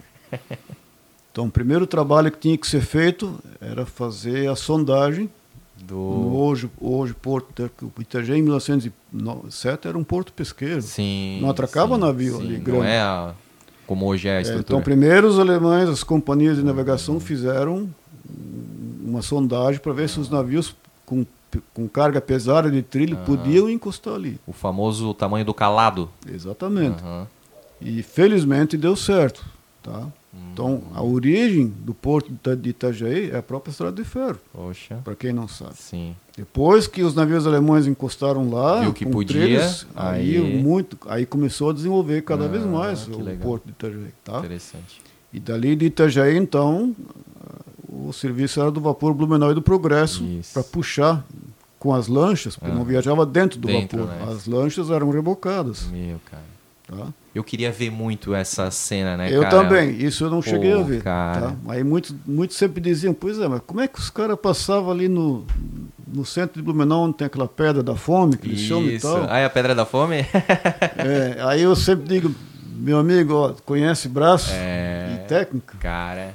Hoje em dia Aquela- não tem mais aquele cara, aquele capitão Aham. Famoso. O raizão mesmo. É, cachimbo na boca, Oh. que é retratado em filmes. Aham. E esses caras realmente É. existiam, porque os caras conheciam o rio. E eu quero deixar, inclusive, aqui registrado o nome de um deles, que tu falou cachimbão na boca, tem um, O Hacklander. o Hacklander, é, exatamente. Esse era raiz, esse Sim, era braço era forte, isso, né? Exatamente, né? Tá, Ah, bom. tinha outros, tam- tinha outros também, depois veio o vapor, o Catarina, né? Que era um Catarina. rebocador Sim. apenas, né? Esse encalhou uma vez ali. Na, Ah, na é? Sim, ficou acho que três dias encalhado ali. né, Ó. tá? Mas barbeiragem, né? Acontece, Sim. né? Às vezes você não... né? Mas os caras eram braço, É, tá? exatamente. E cada barcaça tinha que ter um timoneiro também, né? Porque não é só rebocar, você É, tinha que não, dirigir ela- a barcaça, É, tá? ela vai rabiando, né? Claro, tá? É. Então era uma coisa muito complexa Pe- também. aquela ilha que tem ali na frente da igreja de Gaspar também ali, pô, tu imagina, né, cara? O cara vai passar pelo lado, mas tem aquelas lanchas passando ali, rabiando, né, cara? Não Sim. podia bater naquela ilhota ali também. Sim, é. E assim vai, né? Os desafios da época, né? Os desa- desafios da época. Então tinha as enchentes pequenas, mas Uhum. atrapalhavam. Uhum. Para descer era bom, mas para subir demorava É. muito mais. né? No- Tá. é, por isso que a gente lembra da frase, né? Pra descer todo santo ajuda. É, e, onde, e onde desembarcar os trilhos. Então os engenheiros acharam mais interessante Uhum. aquele local. Hoje não tem algum vestígio lá, o Frote já andou, Marcelo Frote já Aham. andou fotografando ali alguns vestígios. Isso. Um outro colega meu, Roberto Bernard, disse Aham. que fez uma réplica da estação da oficina. Ah. né? Não sei se você sabe disso. Sim. Muito bem feita, mas ele também foi lá fotografar algum resto ainda da, da mureta que tinha ali, Ah, onde trabalhava um guindaste a vapor primeiro, Sim. depois o guindaste era, era a gasolina. Né? Mas é, ali é que foi desembarcado o material e depois serviu também como porto para despachar as cargas via fluvial, porque até 1954 não tinha ferrovia para Itajaí. aham. né? Então você tinha que é, levar a carga até Itupava Seca e geralmente a Macuca fazia isso, levava vagão até lá embaixo do porto, trazia vazio de volta, levava outro carregado, trazia Uhum. de volta. E esse cara que tu falou, como é que é o nome dele? Do, que fez a. Roberto Bernard disse, Não sei se é ele, mas tem um outro. Não sei se é ele ou outro cara que fez o. que ele é ferro modelista, né? E aí Uhum. ele fez toda a. que é o que o. Assim, como um ferrorama mesmo, assim. É não- esse é, mesmo. é esse cara mesmo? Eu vi uma reportagem dele. O cara é apaixonado também, né? É, agora ultimamente sim. Ah. Ele lamenta muito não ter se engajado nisso antes. Antes, né? E foi aí, realmente, com a, com a pandemia, né, que ele descobriu essa Sim, paixão. sim. E aí onde ele fez, né? Tomou eu a... próprio, André, lamento muito que depois da desativação eu não fui a campo Uhum. antes com a máquina fotográfica e fotografar a desativação, que é outro capítulo Uhum. muito à parte. Nem, É. Acho que nem vamos falar disso hoje, Sim. mas enfim, é, a, a desativação foi uma coisa interessante. Sim, é verdade. Tem É porque, fotos disso. é porque, cara, a gente como né, pesquisador assim, de história, a gente passa a ter uma consciência diferente do momento que a gente vive hoje. É, é o, que eu- é o que a gente está fazendo agora. Pra gente é um dia comum que a gente está conversando, mas Exato. esse episódio, cara, daqui 15, 20 anos, ele vai ter uma preciosidade que as pessoas vão, cara, que bom que os caras estavam ali conversando sobre isso. É, só por isso vim aqui também. que bom, cara. É, Fico eu feliz. gostaria muito que as futuras gerações realmente se interessassem por esse, não só o assunto eh, trem, tantos assuntos. A história, né, da, da... Blumenau não tem um, eu como eu gosto de ônibus, Aham. Blumenau não tem um museu de É ônibus. verdade. Que e é tão que- rico, né? o que Primeira que- empresa de ônibus O que, de- que é isso? Blumenau é a primeira empresa de ônibus Do Brasil. do Brasil. É, É, existe um exemplar da Catarinense Uhum. e os outros é. tipos de ônibus. Exatamente. É um Tem desperdício muito tem- grande. Exatamente. Tem tanta coisa aí que, né, cara, a gente faz o nosso trabalho de formiguinha aqui tentando Sim. incentivar um pouquinho, né, as Exato. pessoas a conhecerem, porque eu sempre Exato. falo, cara, Blumenau, a nossa região aqui é muito rica. A gente sente falta ainda de algumas preservações, como tu fala, poxa, eu lamento que eu não pude ir naquela época, não tive a ideia de, de fotografar, de registrar. Mas mesmo com isso, e mesmo com as enchentes que levaram tanta documentação, tanta foto, a gente ainda consegue preservar muito bem, porque a gente tem essas pessoas apaixonadas que eu costumo chamar também de guardiões da história.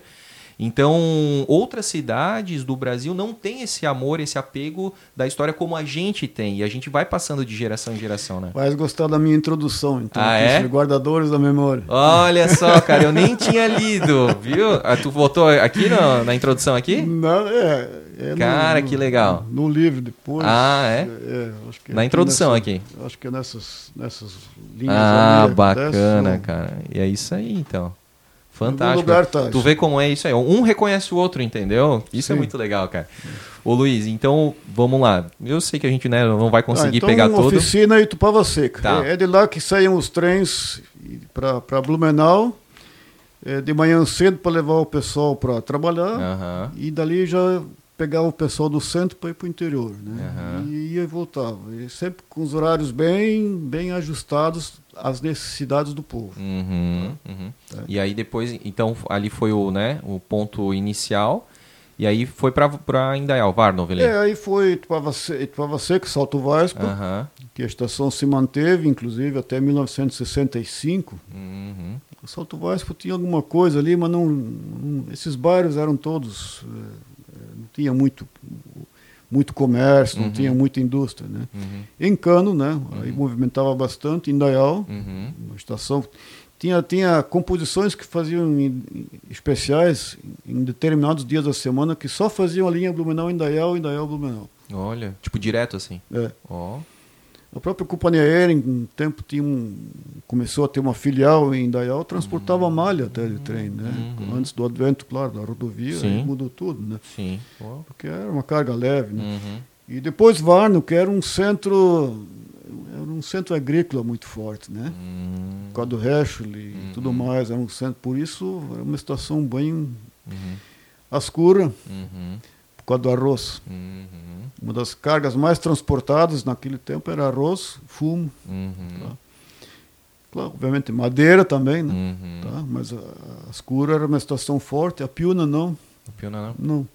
Mas sobreviveu, né? E tu tá seguindo essa sequência aí, né? De... Estou seguindo tá, a sequência. massa. Depois Morro Pelado, Tá, em função das Odebrecht, né? Aham. Que ali tinha aquele centro comercial. sim. Morro Pelado, que cidade?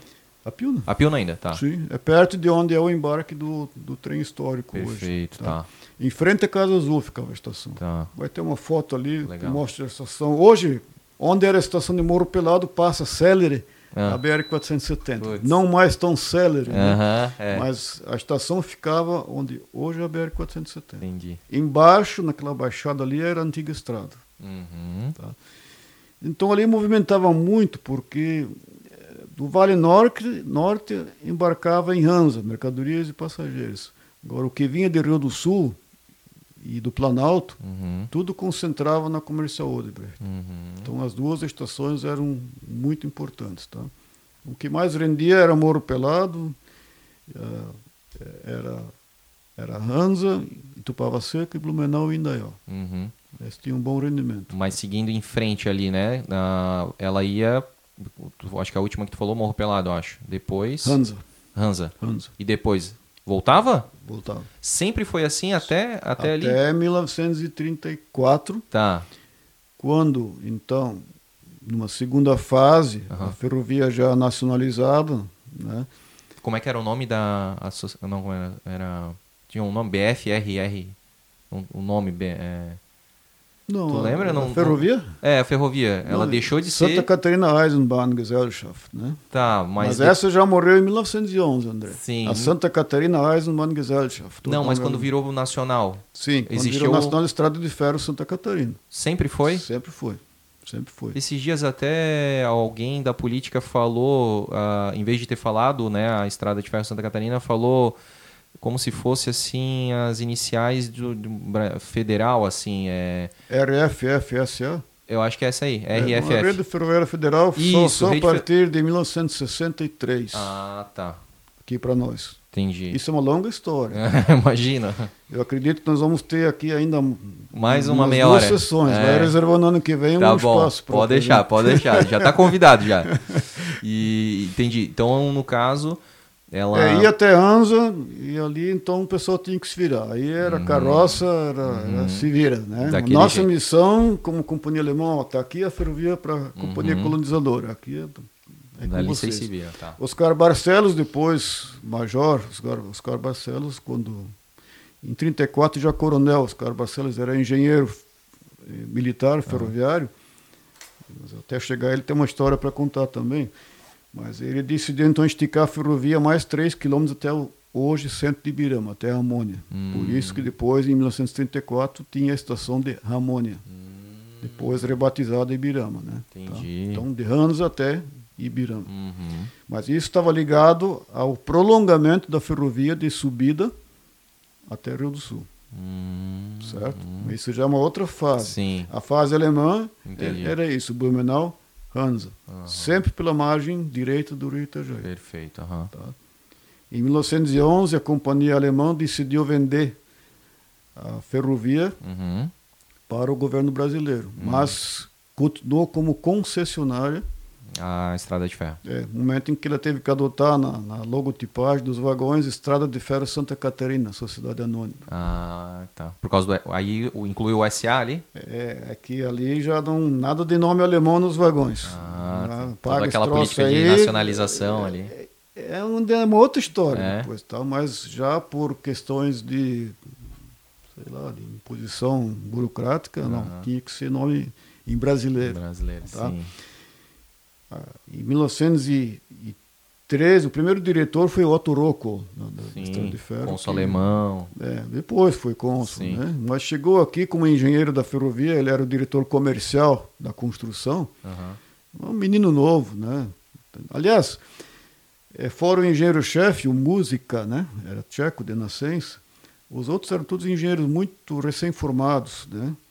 E era a alegria dos olhos da mulherada eh, solteira, Aham. e viam neles um bom casamento, Sim. né? Isso me contava minha avó Aham. sempre, né? Tinha, tinha, tinha donzelas blumenauenses que a cavalo em longe, longe de Blumenau até onde eram a, As construções. onde ia o, o, ponto mais adiantado da ferrovia para ver se enxergavam ali algum engenheiro. Olha aí, tá. Um pretendente. Um pretendente. Ah, né? Então o Oco, Rocco era solteiro, casou em Blumenau. Ah, exemplo, tá? Mas tinha vários outros, eram, tinha muitos engenheiros na, na, na, na- na ferrovia. O Uhum. Esse- outro diretor foi Martin Bischoff, que então foi, eh, lamentavelmente, talvez era uma coisa de momento, recebeu, a, partir de hoje, surpõe-se daqui para fora, porque a- o governo brasileiro está assumindo a direção da ferrovia. Uhum. Né? Isso foi em 1918, por imposição da Primeira Guerra Mundial. né? Mas já no começo, os alemães não eram bem quistos né? no Brasil, em função de várias coisas que eram feitas lá na Europa e refletiam aqui. Né? Então, por exemplo, a intenção de ligar a estrada de ferro Santa Catarina de Rans até Rio Negro hoje Mafra, Rio Negro, que era a Uhum. intenção, o pessoal da, da, da Ferrovia São Paulo-Rio Grande, do ramal de Joinville, dizia, mas de jeito nenhum. Tá? Então aqui, alemão aqui não, porque lá, eles, lá ele era construção norte-americana, belga, né? inglês muito pouco, mas Existia essa rixa aí. uma rixa muito grande. Né? Tá? Então, isso aí sempre pesava negativamente para a expansão da ferrovia. tá? Uhum. Porque quando inaugurou o trecho alemão, o engenheiro no discurso já disse, olha, vocês vão ter que levar a ferrovia adiante para ela dar algum lucro e poder carregar mais cargas de outras localidades Uhum. do estado de Santa Catarina. né? O engraçado é que Joinville inicialmente teve uma colonização alemã, né? É, ali já foi um pouco, a, a coisa é um pouco diferenciada, porque a ferrovia implantada já de São Paulo até o Rio Grande do Sul, Hum. ela, esse ramal que foi construído ali foi mais o ramal do Farquhar, né? Hum. que era um mega empresário norte-americano, construiu a madeira Mamoré em Rondônia, e que foi, por falta de verbas de construção dessa ferrovia São Paulo-Rio Grande, Hum. isso, de Itararé até Santa Maria do Rio Grande do Sul, por falta de verbos no território catarinense, apelaram para o Farquhar para bancar a construção da ferrovia no território catarinense. Né? Que diz, não, eu vou construir a ferrovia, mas eu, eu quero 30 quilômetros de terra em cada lado da ferrovia no território catarinense. Hum, Essa foi a contrapartida. E o governo brasileiro disse, não, tudo bem. Uhum. Terra é o que a gente mais Até tem. que alguém acordou e disse, não, mas espera aí, 30 quilômetros? De cada lado. hein? Aí virou 15 quilômetros. Ah, em cada lado. Hum. Ainda assim, propiciou a guerra do contestado. ah. Tu vê, né? como- É isso, né? A história Porque é isso, uma coisa entra na outra, né? Porque esqueceram que nesses 15 quilômetros, em cada lado, tinha poceiros. Aham. E o Farquhar, com o revólver na cintura, ele não, mas os A minha. dele, a terra é minha, aham. expulsou-os. E aí o pau pegou. E quem foi expulso apelou para a divindade, né? Monge, São João Maria, É. quem vai nos salvar, né? Sim. O Chapolin Colorado não tinha naquele tempo, né? Sim. Quem vai nos salvar? É. Então o monge já aproveitou a deixa e aí se agruparam. Aí o Paraná entendeu que pô, os caras são guerrilheiros. Aham. É. Isso é uma longa história. É uma longa eu- história, é um um parênteses, pouco, né? Eu contava isso muito quando eu fazia o trem Rio Negrinho em Corupá Ah, para os visitantes. Né? Sim. Né? Então essa ferrovia de Joinville, na verdade a motivação era o Farquhar para vender a madeira desses 15 quilômetros, porque ele cortou tudo, depenou aquilo lá. Né? Tá? Aquela madeira tinha que ser exportada, então por isso o ramal São Francisco hoje. Ah, tá? Tinha um- ali a questão é um pouco diferente do, da daqui. ferrovia alemã. Ah, entendi. E aí, pra frente ali, em 1918, né? Pra frente ali, que daí já foi nacionalizada, né? Ela foi nacionalizada, Aham. é, passou para o Departamento Nacional de Estradas de Ferro. Né? Uhum. Os alemães humilhados, é, porque diziam que só a, a ferrovia alemã só empregava pessoas de descendência alemã, uma situação muito chata. E tinha na época um nacionalismo muito ferrenho, muito chato. Tá?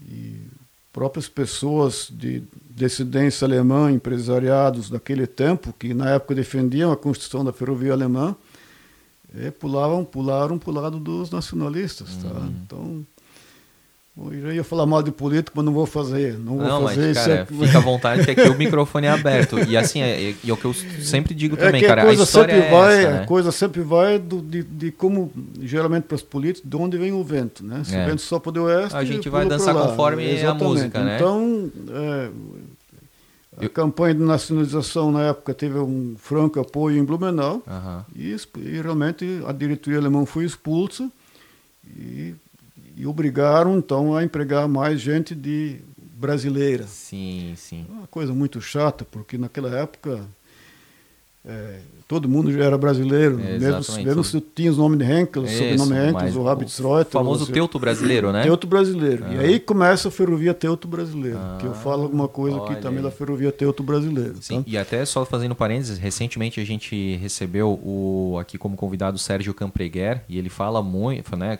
também a, a- mesma, ah, assim, a, a mesma maestria que tu tens para falar da, né, da estrada de ferro, ele tem para falar aí sobre a Segunda Guerra Mundial certo. e os reflexos aqui do certo. nacionalismo, né? Sim, sim. E ele falou, citou nomes, né, de, de, dessa questão da, da dança das cadeiras, assim, ah, o cara lá, por exemplo, é, o próprio, acho que o José Ferreira da Silva era um cara que ele via muito a questão do, meu, tinha até aquele, ai, os integralistas, e com Getúlio Vargas, ele já que ele recebeu Getúlio Vargas aqui em Blumenau e tal, ele já teve que ser mais pro lado dos brasileiros, né? E, e, outros também, né? É, mas cada município tinha o seu eh, José Ferreira da Silva. Uhum. Indaial tem o Teobaldo Costa de Amundá, né? Entendi. foi mandado para lá para vigiar os alemães. Uhum. Né? Enfim, acabou casando com uma alemã de, Isso. de Indaial. Uhum.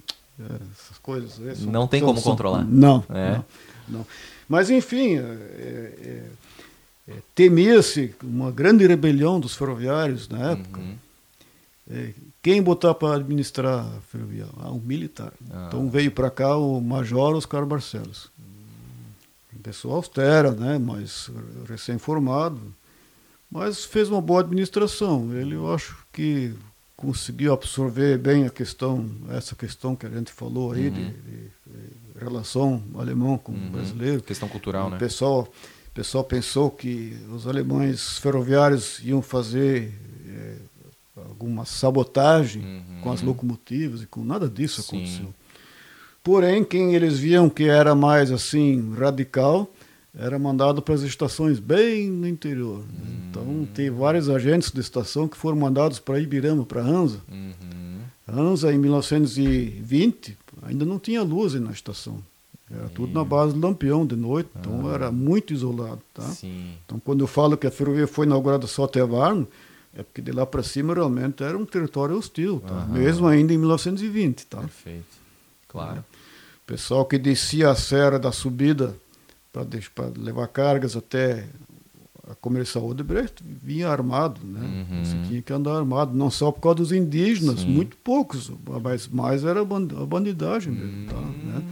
Então era um território bem hostil. Uhum. Então quem não era, quem não vestia a camisa da nacionalização aqui uhum. na região de Blumenau, yeah. ah, o fulano de tal lá, não, manda ele lá para a subida do uhum. Morro Pelado. Praticamente exilado lá. Exatamente. Olha só. Uhum. Isso eu tenho confirmação de uma da dona Isa Maier, uhum. cujo pai foi agente da estação em Hansa. Depois, uhum. claro, voltou para cá de novo. Uhum.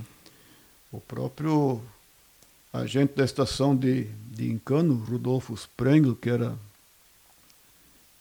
Vou contar um pouco. Eu, eu moro numa, com minha mãe, morava sempre. Minha mãe era, tinha uma tutora, a dona Emma Sprengel, né? E o marido dela foi agente da estação do Encano, em hum. 1909. Mas com a, essa nacionalização, queriam mandar ele para a subida. Uhum. Eu sempre contava isso, né? Então ele disse: não, não, para lá eu não vou. E e tinha que ser agente efetivo. Uma curiosidade, André, hum. as pequenas estações da ferrovia alemã, elas não tinham um agente de estação efetivo.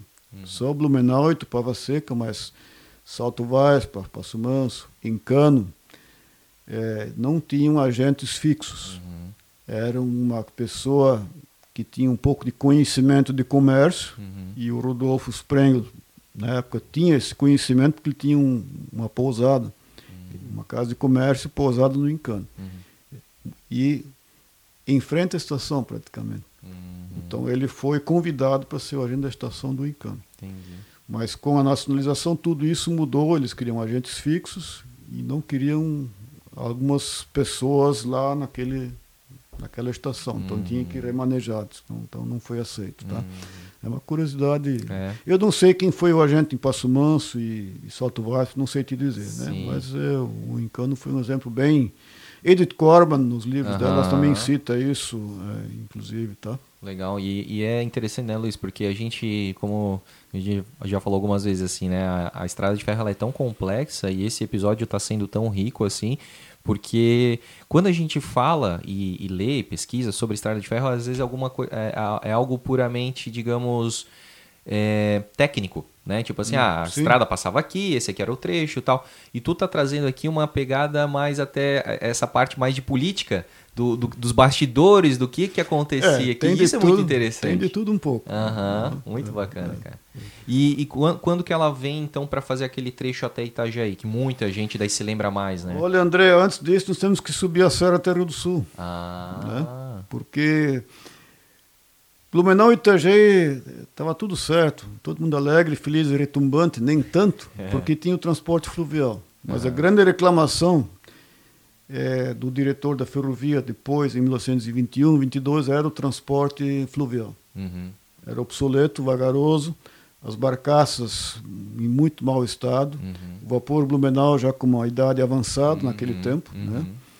Então ele, o- é, voltando um pouco, Uhum. o Major Oscar Barcelos administrou a ferrovia até 1920, de Uhum. 1918 até 1920, mas como não houve a tal rebelião e tal, não, tá tudo certo. Então o governo, ela foi arrendada para o governo estadual de Santa Catarina. Uhum, O governo estadual arrendou a ferrovia. uhum, Momento que assume Joaquim Breves Filho, uhum, a administração da ferrovia. uhum. Que a arquiteta Angelina Wittmann disse que era escravocrata, o filho É, do escravocrata. sim. Eu ele era carioca, sim, mas não tenho referências disso. Isso por sim, causa que a família dele era cafeicultora, né? Cafeicultor. Aham. né? Inclusive tem aquela casa belíssima ali na Alvin Schrader Sim, ali, sim. que é da família ali, Isso. Enfim, é era um, foi um, um primeiro então, ah, administrador com cargo político, né? Uhum, Indicado pelo Estado. indicado pelo Estado. Tá? Uhum.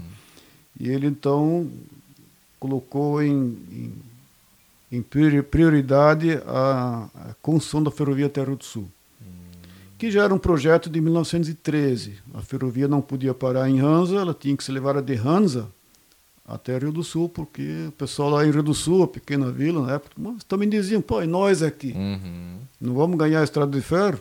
uhum, Então o governo do estado, não, vamos, vamos abraçar a causa. Então em 1921 eh, foram assinados os primeiros acordos para levar a ferrovia Serra acima. uhum. tá? Então em 1923 iniciou-se a construção ao longo da Serra do Mar. O escritório dos engenheiros foi montado em Lontras, Uhum. era um lugar mais salubre e tal, né? E ali em vários pontos, diferentemente da companhia alemã também, claro, eles se usaram muito da estrada carroçável para levar, começar a construir galerias de água aqui e ali. Então, ao longo da serra também em vários pontos se iniciou a construção do trecho para o Rio do Sul. Uhum. Inicialmente só a subida Lontras, tá? Uhum. Uma construção que demorou eh, oito anos mais ou menos, tá? Uhum. Tá quase, ó, senão... Demorou oito anos. Né? Mas ali já com muito problema de falta de dinheiro. Aí já, o, que a, o que a companhia alemã fez em um ano e, e oito meses, eles levaram menos quilometragem, se bem que era trecho de serra. Sim, um O pouquinho mais. clima Sim. ah, não ajudou muito. Aham. Né? Então, cada vez que faltava dinheiro, eh, as empreiteiras tinham que, que recolher o equipamento, as pessoas. Uhum. Depois não achavam mais as pessoas quando vinha um pouco de dinheiro. Hum, Então foi uma construção muito sofrida, mas Quase uma BR-470, assim.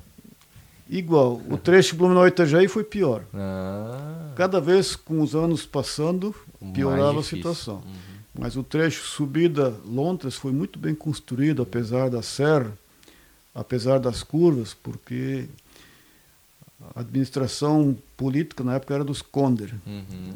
Então, eh, os Konder faziam questão, não não vamos entregar a ferrovia, porque queriam se reeleger em 1930. Ah, sim. E aquilo demorava, demorava, não andava. E dos cinco túneis projetados ao longo da serra de subida, só dois foram construídos. Como a coisa apertava e a ferrovia não foi, não conseguiu ser efetivada a tempo, Uhum. não, vamos contornar os morros, vamos deixar de fazer os túneis, depois nós fazemos. Sim. Nunca fizeram. Ah, Só saiu o túnel de subida, 68 metros, e um túnel de 110 metros em Lontras, em Riachuelo, porque era perto onde era o escritório dos engenheiros. Então, a ferrovia foi construída de Lontras para baixo, inicialmente. Então, tem muita obra em Lontras aham. perto de onde é a captação de água da hidrelétrica Salto Pilão, é, com data de 1923. E aqui embaixo, em subida, 1925, 1924. Hum. Tá? Há um fato interessante de que a ferrovia, o Joaquim Breves Filho viu isso, não podia ser levada da, da, da estação de Hansa, que já era no outro lado do rio Itajaí, para cima. Porque antes dessa ponte aqui, uhum. ela teria que subir a montanha aqui, antes da ponte. Uhum. Então ele disse, mas como é que vamos subir aquele? Tu conheces ali, o rio passa apertado ali, logo é a montanha, tá? Uhum. Por isso que foi construída a estação de subida, dois quilômetros para cima de Morro Pelado, ou da Casa Azul, para a partir de subida começar a subida da serra. Justamente onde hoje a gente faz o passeio, uhum. muito estrategicamente localizada, porque ali era o entroncamento depois uhum. do trecho para o Rio do Sul com o trecho para Ibirama. Uhum. Era onde depois o trecho subida Ibirama passou a ser um ramal e a linha subida Rio do Sul passou a ser a linha tronco da estrada de ferro. Uhum. Tudo porque o breve dizia que antes dessa ponte aqui não tem como subir. A subida seria muito abrupta. Uhum. Tá? Então, curiosamente, no trecho subida até o trevo da, de Ibirema da BR-470, onde fica essa ponte. Deixa eu até mostrar aqui para o pessoal. Então, até parece a, um pouco aí a, a Ponte de Ferro. É, a Ponte de Ferro, ou até mesmo aquela é. Lauro Miller também, né? Aqui da é, Ponte essa Salto. Essa ponte está preservada, foi a primeira grande ponte construída uhum. sobre o Rio Sul. Uhum. Hoje chamam esse lado de Rio Sul. Uhum. Antigamente era Rio Itajaí do Oeste, hum. chamado ali, tá? E fica onde, então? Isso é na confluência do Rio Itajaí do Norte com o Itajaí que vem do Rio do Sul. Em que cidade? Ibirama, onde é, onde é o trevo da BR-470 para Ibirama. Perfeito. Tá? Então, curiosamente, tinha duas linhas paralelas seguindo, uma na direção do Rio do Sul, sempre subindo, e a outra linha embaixo, perto do rio, indo na direção dessa estação de Hansa. Uhum. Então tinha o trem de cima e o trem de baixo. Não o trem que vinha de cima. O trem de cima ou a linha de baixo. Né? Uhum. Né? Mas muitos moradores, claro, eles na sua cultura popular diziam, não, o trem que passa em cima, o trem de cima já passou, daqui a pouco vem o trem de baixo. Porque Sim. lá em subida, o trem era liberado o trem para o Rio do Sul, que tinha que dar uma volta grande lá onde hoje eu passeio e tal, né, uhum. para conseguir acesso à subida da serra. E o trenzinho de Ibirama já cortava caminho, ele passava embaixo, uhum. tinha uma outra uhum. pontezinha. Uhum. Isso é bem complexo ali, então, tá? Só quem conhece mesmo. Sim. Então ele já se mandava, né? E geralmente os maquinistas eles faziam uma aposta. Vamos ver quem chega primeiro ali no hoje trevo de Ibirama, né? Uhum. Mas lá na confluência, uhum. porque o trem do Rio do Sul entrava lá para dentro e o trem de Ibirama ia para o norte, né? E o seu Pedro Santos, um maquinista, era meio lerdo, né? É. Mas ele dizia que não, não vou correr, vou estragar a máquina e tal. Uhum. Tinha uns caras conscientes, né? Tinha outros que eram judeus também, me permito falar isso aqui. É, então, uh, ele sempre, o foguista queria ganhar aposta, porque a aposta era uma pinguinha, geralmente. Uhum. Não, não, era grandes coisas, mas é, ó, se eu ganhar, tu vai ter que pagar uma cachaçinha para mim. Uhum. E o, o, seu Pedro era vagaroso, então o foguista dizia, ô, oh, seu Pedro, dá mais um dente, dá mais um dente. Nós, então, o, trem, o outro trem já está lá em cima, vamos, seu Pedro, dá mais um dente. Um dente na, na alavanca da marcha da locomotiva é uma roda, uma meia-lua dentada, então, quanto mais dentes você der nessa meia-lua, mais a locomotiva anda. Tá? Ah, então, então, você tem a aceleração do vapor, sim. né? E quanto mais dentes você dá, mais ela corre, né? Mas o seu Pedro ficava lá no plec, plec, plec, plec. Né? muitas diz... vezes perdia. Mas era um trenzinho com dois, três vagões, né? De, de, subida até Anza, depois não tinha muita coisa, né? Sim. Mas o, o trem para Ibirama foi fundamental para a cidade, porque só em 1943 é que Nereu Ramos construiu aquela ponte antiga, onde é a portaria da Salto Pilão hoje, que atravessa o Rio Itajaí. Uhum. Né? Só a partir dali, Ibirama teve uma ligação rodoviária, digamos, confiável, mais ou menos. Até, até, até lá, então, de 1909 até 43, era o trem, que era a uhum. salvação da lavoura ali. Tá? Uhum. Né?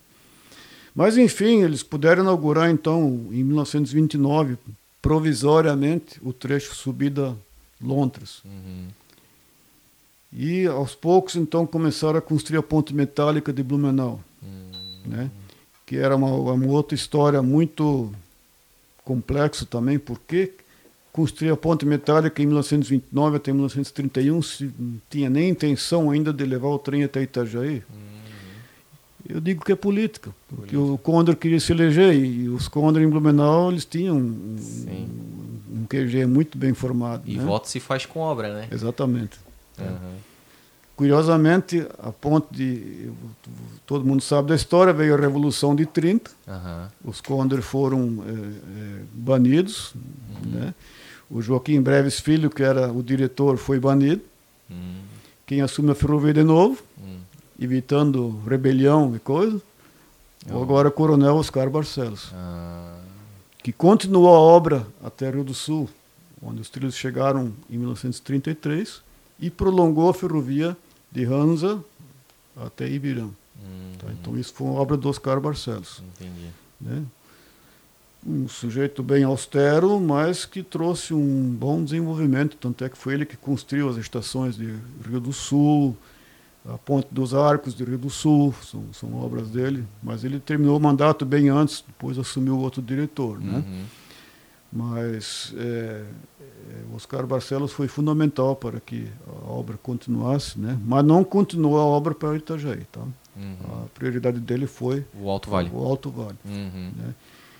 É, os trilhos chegaram em Barra do Trumbudo em 1937. Barra do, Barra do Trumbudo. Né? Uhum. Barra, porque é lá, lá onde o rio Trumbudo entra no Itajaí do Oeste. Né? Uhum. E que foi por muitos anos o ponto terminal da ferrovia. E a época de ouro dela também. Tá? Hum.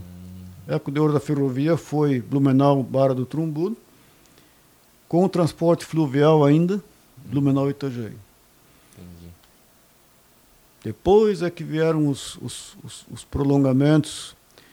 É, como disse para ti, em 1929 se construiu a ponte metálica e começar assim um, um, pequeno embrião em Itajaí e aí sim a construção iniciou em Itajaí desse terceiro trecho uhum. Blumenau Itajaí o Itajaí Blumenau até Ilhota uhum. aí não tinha mais verba a política virou uma desgraça uhum. tá veio a revolução os novos governantes queriam saber primeiro o que que é o que tá uhum. e isso ficou tudo abandonado em 1938 se começou lentamente a fazer um levantamento disso tudo.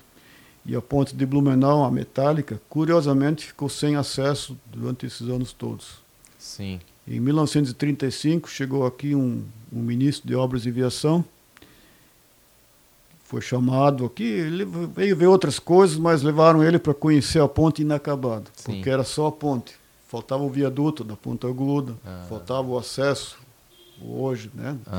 Então, tipo assim, era a ponte, mas sem a, as cabeceiras, né? Sem as cabeceiras. Por muito tempo ficou assim, né? Só a ponte ali, De 1931 até 1936. Tu vê, cinco anos, é, cara. Quando então se conseguiu fazer, construir a hoje clínica veterinária, o túnel é de 1937, aí parou de novo. Em 1948, a ponte dos Arcos, né? Aí o diretor já era o Antônio Vitorino Ávila Filho. Por isso que o nome da ponte é, leva o nome dele. Exatamente, que foi sempre, em todas as administrações, desde 1936, o diretor adjunto, ou seja, o vice-diretor, uhum. que era o engenheiro formado, uhum. mas o diretor sempre o cargo político. Sim. E ele foi, então, em 1947, um diretor Talvez tenha tido aí um cargo político também, mas ele pelo menos era engenheiro ferroviário formado. Entendi. Né? Então, 1947 até 1950 foi um momento de grandes obras. Uhum. Ele foi adjunto com o major lá também? Também. Ah, é, com o major, com o major não. Não? Ele veio depois do entendi. major. Uhum. Ele veio depois do major, era só ele mesmo. Né? Uhum. Ah, sim. entendi. Não, o Antônio Vitorino Ávila veio em 1936, depois do, do Coronel Barcelos. Né, tá? Mas por que isso? Porque em 1950 era o centenário de Blumenau, né? Nossa. Então o pessoal se compadeceu com a situação da ponte metálica e com a situação toda. Precisamos levar a ferrovia até Itajaí. Vamos inaugurar em 1950, tá? Uhum. Não deu certo, né? obviamente, né? Uhum. É, em 1951, 1950, o Antônio Vitorino Ávila inaugurou, fez uma pequena solenidade de todo o complexo Estação Nova de Blumenau, Ponte Metálica, Viaduto, Ponte dos Arcos, uhum. Viaduto dito da Mafisa, né? É. A Mafisa não, não Sul Fabril. Isso, é. é. Desculpa. Então, maio de 1950 ele fez uma pequena solenidade ali. E foi nessa solenidade que veio o presidente do Brasil, o Café Filho? Não, não. Em 1951 ainda se inaugurou o trecho até Gaspar, porque tinha que mostrar a obra, né? Sim. Com presença do, do, do governador do estado. Quem oh, chegamos a Gaspar, se não me engano era Heriberto Rios. Tá. tá? É. E depois, sim, muito bem, vamos agora para Itajaí. Uhum. Mas aí começou o problema do, do lodaçal de Ilhota. Hum. O trecho de Gaspar a Ilhota é muito instável, pantanoso. Isso, é. Por isso até que deu aquele problema na van de Gaspar ali, né? Que diz que embaixo o terreno é podre ali. Tá? É, não sei se na van, mas a BR-470, quando foi construída no lado esquerdo do uhum. Itajaí, primeiro ela estava bonitinha, mas depois ela virou um solavanco só. Lembra disso? Lembro, lembro, disso? Lembro. É por causa do terreno pantanoso. Uhum. E o Antônio Vitorino Ávila, ele desesperadamente jogava caminhões e caminhões de aterro naqueles lodos lá uhum. e, e, a carga sumia. Uhum. Está escrito em jornal, então a carga sumia e todo o valor orçado do trecho Blumenau Itajaí foi gasto até mais que uhum. o orçado só naquele trecho de Gaspar a Ilhota. Uhum. E precisava de uma ponte grande sobre Itajaí Mirim, né? Então tudo isso demorou. Uhum. Mas fizeram outra inauguração. Uhum. Em 19 de dezembro de 1953, então foi feita uma grande churrascada em Ilhota comemorando a finalização do trecho é, Blumenau-Ilhota. Uhum. E aí sim, agora vamos para Itajaí. Uhum. E realmente foram. Então, em 1954 é que o Café Filho pôde vir para fazer a inauguração do trecho Blumenau-Itajaí. Uhum. Lamentavelmente, ainda não ia até o porto de Itajaí a ferrovia. Uhum. Tá? Havia um terreno reservado, mas quando resolveram construir a ferrovia para o porto, uhum. que era o objetivo, porque a ferrovia terminava lá no bairro Fazenda, onde hoje é a Havan, uhum. ali era o ponto terminal, no uhum. bairro Fazenda, na estação de Itajaí. Tá? Uhum. O contorno sul, hoje chamado contorno sul, era a ferrovia, tá? indo na direção de Camboriú uhum. do balneário. Sim. Ah, tem o bairro Fazenda, depois tem a Vida dos Valdo Reis ali, uhum. né? Tá? Enfim, quando queriam levar a ferrovia para o porto, tudo já estava ocupado. Uhum. Tinha invadido, tinha moradias. E aí, então, tinha que achar um outro meio de levar a ferrovia para o porto, que foi mais uma grande epopeia. Acharam uma ligação, mas ela foi até um certo ponto. Porque, primeiro, todas as cargas que antes eram embarcadas no porto fluvial de Blumenau chegavam então nessa estação de Itajaí uhum. e de lá os caminhões já na época então uhum. porque já eram época dos caminhões em franco desenvolvimento depois uhum. da segunda guerra era só caminhão caminhão tá? Uhum. né? e a ferrovia começou a perder espaço por causa disso então os caminhões tinham que levar as cargas da estação do bairro Fazenda até no porto de Itajaí. E depois, com o ramal para o porto, não chegando ainda até o cais atracável, alguns tratores levavam a carga até o porto ainda. Madeira, principalmente. Tratores com carretas, uhum. caminhões. Claro que alguém ganhando dinheiro em cima disso também. Sim. Quanto mais podia atrasar a construção do ramal para o porto, ah, melhor. Exato. Tá? É, isso é verdade. Uhum. Né? Até um político conhecido, que é. era o detentor da frota de caminhões. Ah. É, finalmente, em 1965, então, o trem chegou ao cais acostável do Porto de Itajaí. Ah, chegou? Com toda a dificuldade, Com interesse dificuldade, contra, mas chegou. Em 65, há uma foto Hum. registrando o primeiro embarque de Araucária Hum, diretamente do vagão para o navio. olha que massa. 65. 65. E a gente sabe que é a. Em 66 as cargas terminaram, a madeira acabou, Aham. a fécula se transferiu para outros estados, não tinha mais, e em 67 começou a ferrovia a penar pela falta de, de ter o que transportar, porque os caminhões já o que tinham Tinham transportavam espaço. tudo. Né? Uhum. Então, investimentos enormes feitos Uhum. que deram em nada. Uhum. lamentavelmente. Ali foi uma, assim, um declínio. Exato. Hoje fala-se em uma nova ferrovia para o porto. Acho bastante difícil entrar no porto de Itajaí hoje por causa das indenizações. Mas o ramal já existia. Tu vê, né? Foi construído, foi gasto um monte de dinheiro nisso, mas sem resultado praticamente algum. Tá? Sim. Né? Mas ainda assim, a ferrovia, com cargas de importação, conseguiu transportar soda. Uhum. Isso era utilizado em Rio do Sul, algumas fábricas utilizavam soda cáustica em tambores. Muita areia transportada de, de Gaspar é, para cima. Uhum. A fábrica de cimento de, uhum. de Itajaí transportou muito cimento para o Alto Vale. Mas Hoje em dia não seria mais a carga também, porque a fábrica de cimento fechou, que eu sei, a areia não pode mais extrair, enfim. É, mas só para justificar um pouco é, o trecho Blumenau-Itajaí. Uhum. Claro, levar a carga para o porto, né? Uhum. Que foi muito bem, como te falei no começo, de 1955 até 1962, cargueiros imensos, né? É, é, é, é trafegaram aí levando carga para o porto, né? 25 vagões, 30 vagões. Uhum locomotivas grandes tiveram que ser compradas para isso, né? Uhum. Inclusive uma máquina montanha-russa teve que ser emprestada da estrada de ferro Sorocabana.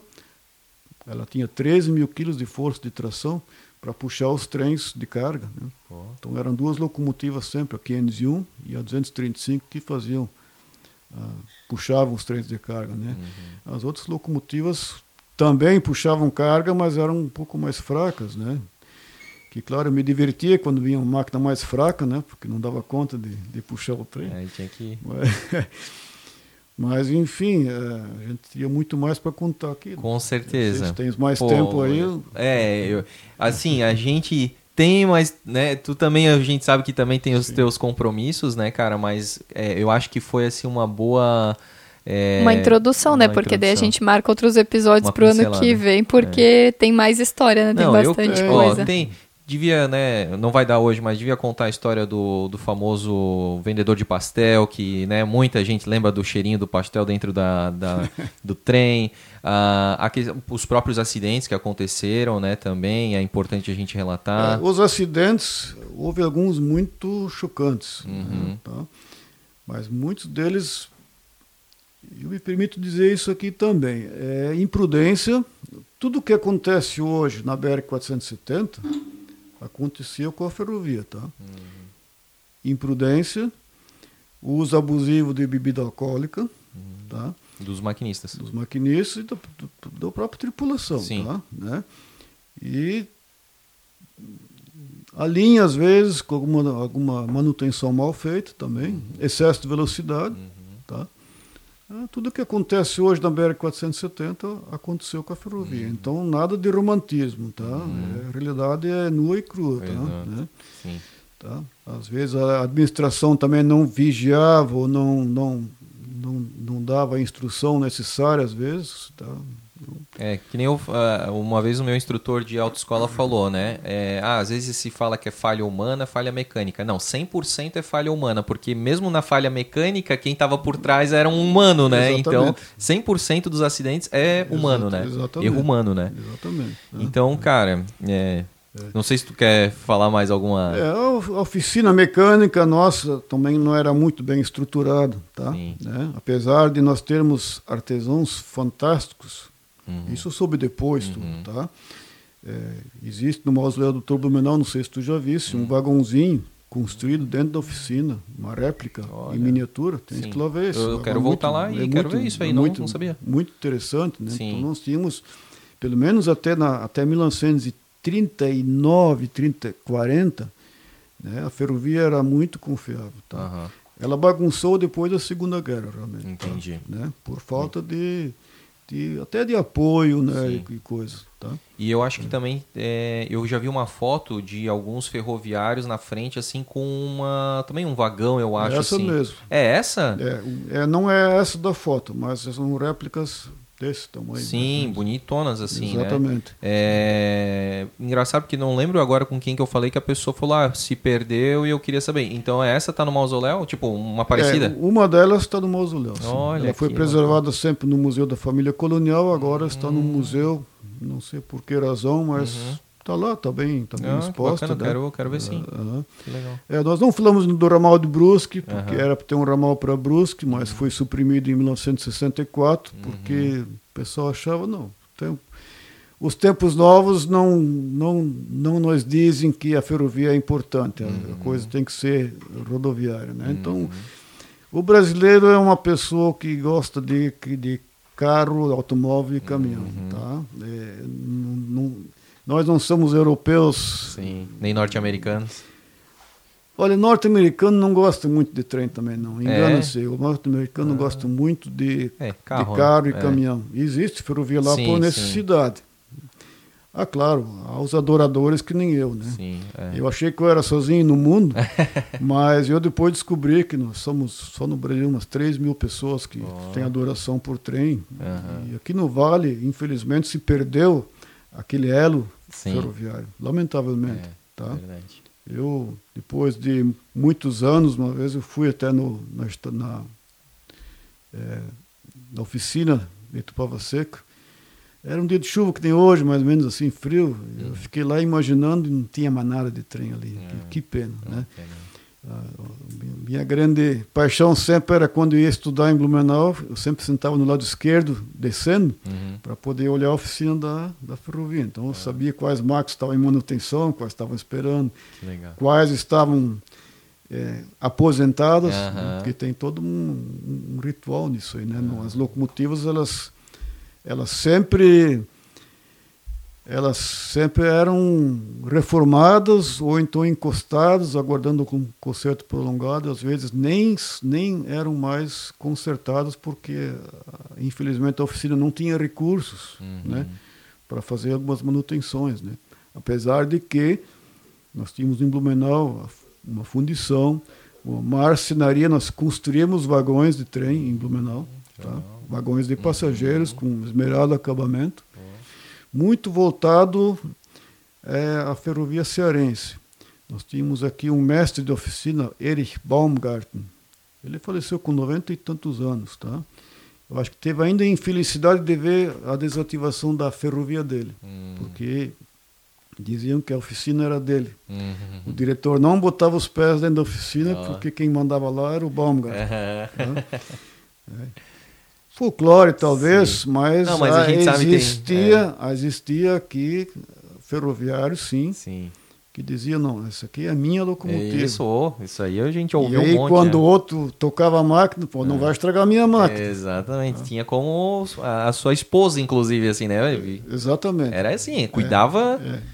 cuidava até melhor da máquina do que a esposa em casa, né? Tinha esse, É, tinha é, esse a gente tipo ouviu também. bastante isso É, aí. E É. os mecânicos também, tinha gente muito boa ali, Sim. né? mas infelizmente esse elo se perdeu, sabe, Sim. André? Então É uma pena, né? é uma pena.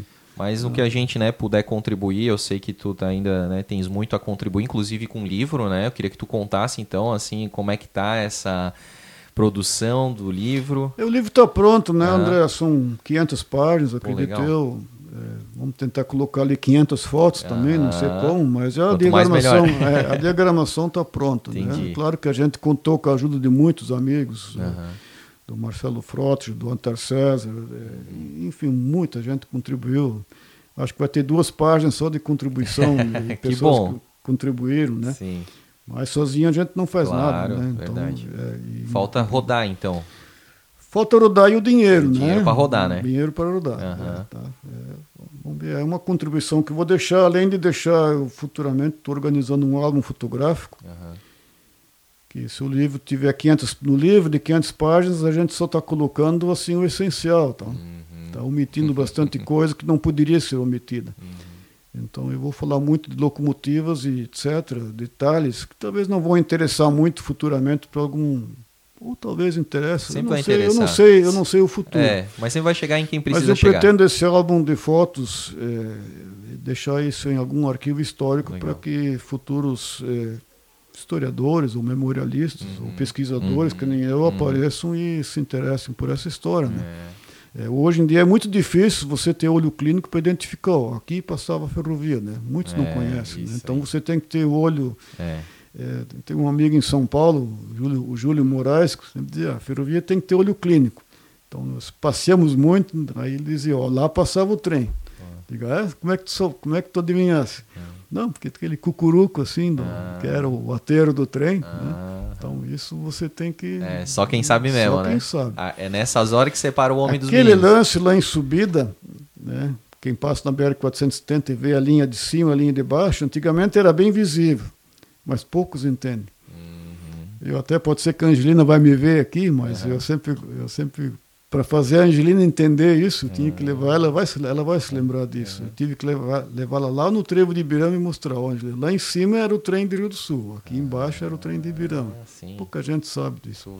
Mas tem duas pontes, tem essa embaixo e tem outra em cima. Ah, Não, e aí a gente nem falou também daquela outra ponte ali do Ribeirão do Tigre também, que a ponte é uma obra, pedras, né? a ponte do Tigre é uma obra fantástica é. que está perdida ali lamentavelmente ninguém valoriza é né, mas que já foi desativada em 50, porque a ferrovia a partir da Ponte do Tigre, ela, ela foi elevada. Uhum. Não sei se tu sabes disso, Não. porque a estação de Blumenau, onde era uhum. a prefeitura, ela fica a 14 metros de altitude. A nova estação já está a 19 metros uhum. de altitude. Não pegava enchente, né? Tá. A Angelina sempre puxa a minha orelha e diz, poxa, eles deviam ter levado a ferrovia da, da antiga estação pela margem direita para baixo. Angelina, engenheiro não pensa assim. Engenheiro pensa em fazer a coisa reta. Naquele tempo já se pensava em levar a ferrovia. Veja só, uma, a ferrovia saindo de Blumenau por um, duas pontes e um túnel e um viaduto. Por que isso? É modernidade. Uhum. Né? É, lá onde é a beiraria hoje, isso foi tudo aterrado.